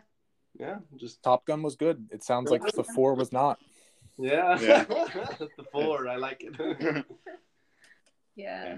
in summary In summary. Oh, but I do want to double back to one quick thing though in the eight minutes that we have Yeah. left. Um, we were talking before about like Thor four and like the the the what the uh, gay lesbian stuff being Yeah. feeling like it wasn't like organically tied into the story and like how a lot of these Disney movies are kind of uh, doing that where like um it, it you know like the principle is well meant but like the way it's integrated in feels kind of contrived um, i will say though like on the subject of other 2022 movies i did not like lightyear but i did appreciate that the uh, gay romance subplot in lightyear was actually like a part of the story and like you can't cut it out. right Yeah. and uh, and they didn't and the because of that the movie got banned in a lot of other countries and disney actually stuck to their guns on that one and they were like no like we are not changing the movie we don't care if it doesn't come out in all these countries we're sticking to this so like yeah, that's a step in the right direction. It is. It is. Oh, that's The- kind of cool. I actually didn't hear about that. yeah yeah yeah. So hopefully they start doing more of that. Now don't get everything else about lightyear fucking pissed me off. I hated it. Um, Are I you cynical the- about Lightyear? yeah we it's not worth it. It's not It's worth talking kind of about funny how like everything everywhere all at once came out similar timing to multiverse of madness. There was one clear winner there. And then lightyear came out similar timing to top gun maverick um, not that i guess lightyear was more like spaceships instead of planes but like it, I don't know. Um, and there's one, definitely a clear winner there as well. Like Lightyear sucked. Yeah, this whole like tendency of sometimes Hollywood copying itself and uh, then kind of just being like, well, only one of them can be good, if any. Maybe none of them will be. Yeah. yeah. But I yeah I I really appreciate it. Whenever Disney stands up for like people's rights, it's Yeah. good. Yeah. It, it- it's a baby step because I think that they, it's not such a high profile movie like Star Wars. So they're like, uh, oh, it's an animated movie. Maybe Yeah. our stands here, but it is a step. Maybe It it's a is a step, but it is a step. Yeah. And that, that's the thing. Maybe eventually we'll get to like the more quote unquote like important movies, live action movies, the The big staple AAA movies. ones, yeah. And But- yeah, You do make a good point though that lately Disney seems to not take Pixar as seriously as they used to because like uh uh light well lightyear did get a theatrical release but like uh movies before that during covid pixar movies were always getting dumped on straight to disney plus and i Yeah. understand why but all of disney's other movies that were going straight to disney plus during covid were going with the 30 dollars like if you want to watch it early you got to pay 30 dollars on top of your subscription that you already pay but pixar movies they were just releasing straight for free and don't get me wrong as the consumer i was happy about was that yeah. but I was thinking, like, wait, why do they seem to not give a fuck about Pixar anymore? I thought Pixar was supposed to be one of their like flagship like subsidiaries or whatever. yeah, are they still doing the thirty dollar thing? No, that's Yeah. that's over now. good because I, I remember the first time I saw what was it with Mulan. I was Yes. I was thinking like that's insane. So I am paying for the service and I have to pay more to watch the movie. Yeah. And, like I understand like oh I'm watching it early, but I'm Yeah. like no no. We no. did that, and we Mulan was not that great of a movie, mm-hmm. and we were like we regretted that we had paid the thirty dollars. Did we pay for that or? I I definitely remember. Whoa! Did you just admit to piracy, motherfucker? No, I'm just I do that? I don't know. I, I just remember it not. It's not something that's worth thirty dollars. Thirty dollars is a lot. That's a lot of money. That's a lot. yeah, Disney's just like, yeah, thirty dollars. People are totally gonna go for that. if you if you want to buy a Blu-ray DVD and own it, that's twenty dollars. Right. Of any movie, so thirty dollars is a big ask. yeah. Yeah, shouldn't it be like fifteen or something max? Yeah. yeah. I mean, a movie ticket these days is like around there. So Yeah. that, Yeah, that's what I would think. Is like you're trying to basically recreate the the, the movie. movie ticket price. Yeah, yeah. You get to pay twice as much to see something on your smaller screen at home. But I guess what they, their their justification for it is that Disney is a family oriented thing, so most people are going to watch it as a family. So that's why they said thirty dollars. Because like if movie tickets are fifteen dollars a piece and an average family is a family of four, that's fifteen times four. So this is still this is only fifteen times two. That's that was their justification. Right. But that's still bullshit. No, it is. Well, you're watching in your TV. You're not watching in the movie theater with very advanced audio Concessions systems, or- everything. yeah. Yeah. the experience, the seating. You're watching it at home in the TV that you paid for, in a Yeah. subscription that you paid for, in the home that you paid for with electricity you paid Right. for. So why would I pay extra? you Yeah. know? Yeah, that's uh that's a hard sell. I'm not gonna lie. Yeah. Yeah. So to recap, the four sucks, Top Gun good, Lightyear bad. Like your bed. Okay. Are is there any in the last three minutes? Are there any other movies we want to add to this recap? I, I haven't really seen anything else this year. I don't think. Uh, nothing that kind. I, the Batman good. We Yeah. saw Super Pets. Super Thing. Pets was actually quite and it was enjoyable. actually good. Yeah, Yeah. I heard that was good. Okay, so Super Super Pet's good. There we go. There, Um, there's not many other movies coming out this year. There, does anybody give a fuck about Black Adam, or is that just I Dwayne Johnson's I don't care vanity project? Yeah, nobody gives a fuck. at all. He's he's been pushing for that movie for like 20 fucking years because he wants to be a superhero so bad. I'm sure he's a nice. I've heard he's a nice guy in real life, The Rock, but it's just like, dude, I'm like we're already like really fatigued on superheroes Yeah. as. So like, yeah, different, different superhero. I guess that's part of the DC universe. yeah, Yeah. But yeah. I don't know. yeah. and the character is supposed to be a villain and more like an anti-hero in the comics. Yeah. but- Yeah. Uh, which I, it sounds like they're trying to maintain that for the movie, but like you could just tell he's just like, no, I just want to be a superhero. Yeah. Yeah. They they really lean into Yeah. Good. No, uh, uh, the the post credit scene of the Super Pets movie. I saw, yeah, that Yeah. they referenced Black Adam in it. Yeah, Yeah. because Dwayne Johnson voices uh, Crypto the Super Dog in Super Yeah. Pets. Right? Yep. and I guess uh, they like the joke about Black Adam is like, oh, I'm an anti-hero, and like they really lean into. Oh, yeah. in the post credit scene. So I guess I don't know.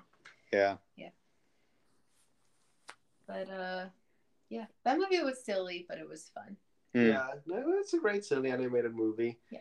Um, not for this year. I'm so, since we're talking about Top Gun. I'm super excited for the Mission Impossible movies. And the, the Oh yeah, two, yeah, yeah, I've I've loved that loved that series. yeah, yeah. That's next year and the year after. I just don't like the titles. I don't like that it's called Dead Reckoning Part One and Dead Reckoning Part Two. Like call call this next one Dead Reckoning and then call the next one uh, Finale or, or just something else. Red Deckening.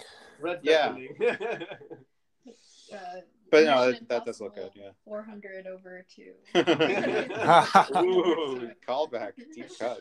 One day, if we do a Kingdom Hearts episode, I I would love to explain all of this. There is a there is meaning behind 358 divided by two days. This sounds more complicated than like Middle Earth lore. oh, it, it's so complicated, so needlessly complicated. Jesus. Explain it all in the last 30 seconds we have left. Go. No, I'm just kidding. 30 seconds. All right. Well, it was great doing this with you guys. As always. Yeah, it was a lot of fun. yeah, Thank you so much. This is fun. yeah, super fun. Have care. a good one, everybody. Take care, everyone. Bye. Bye.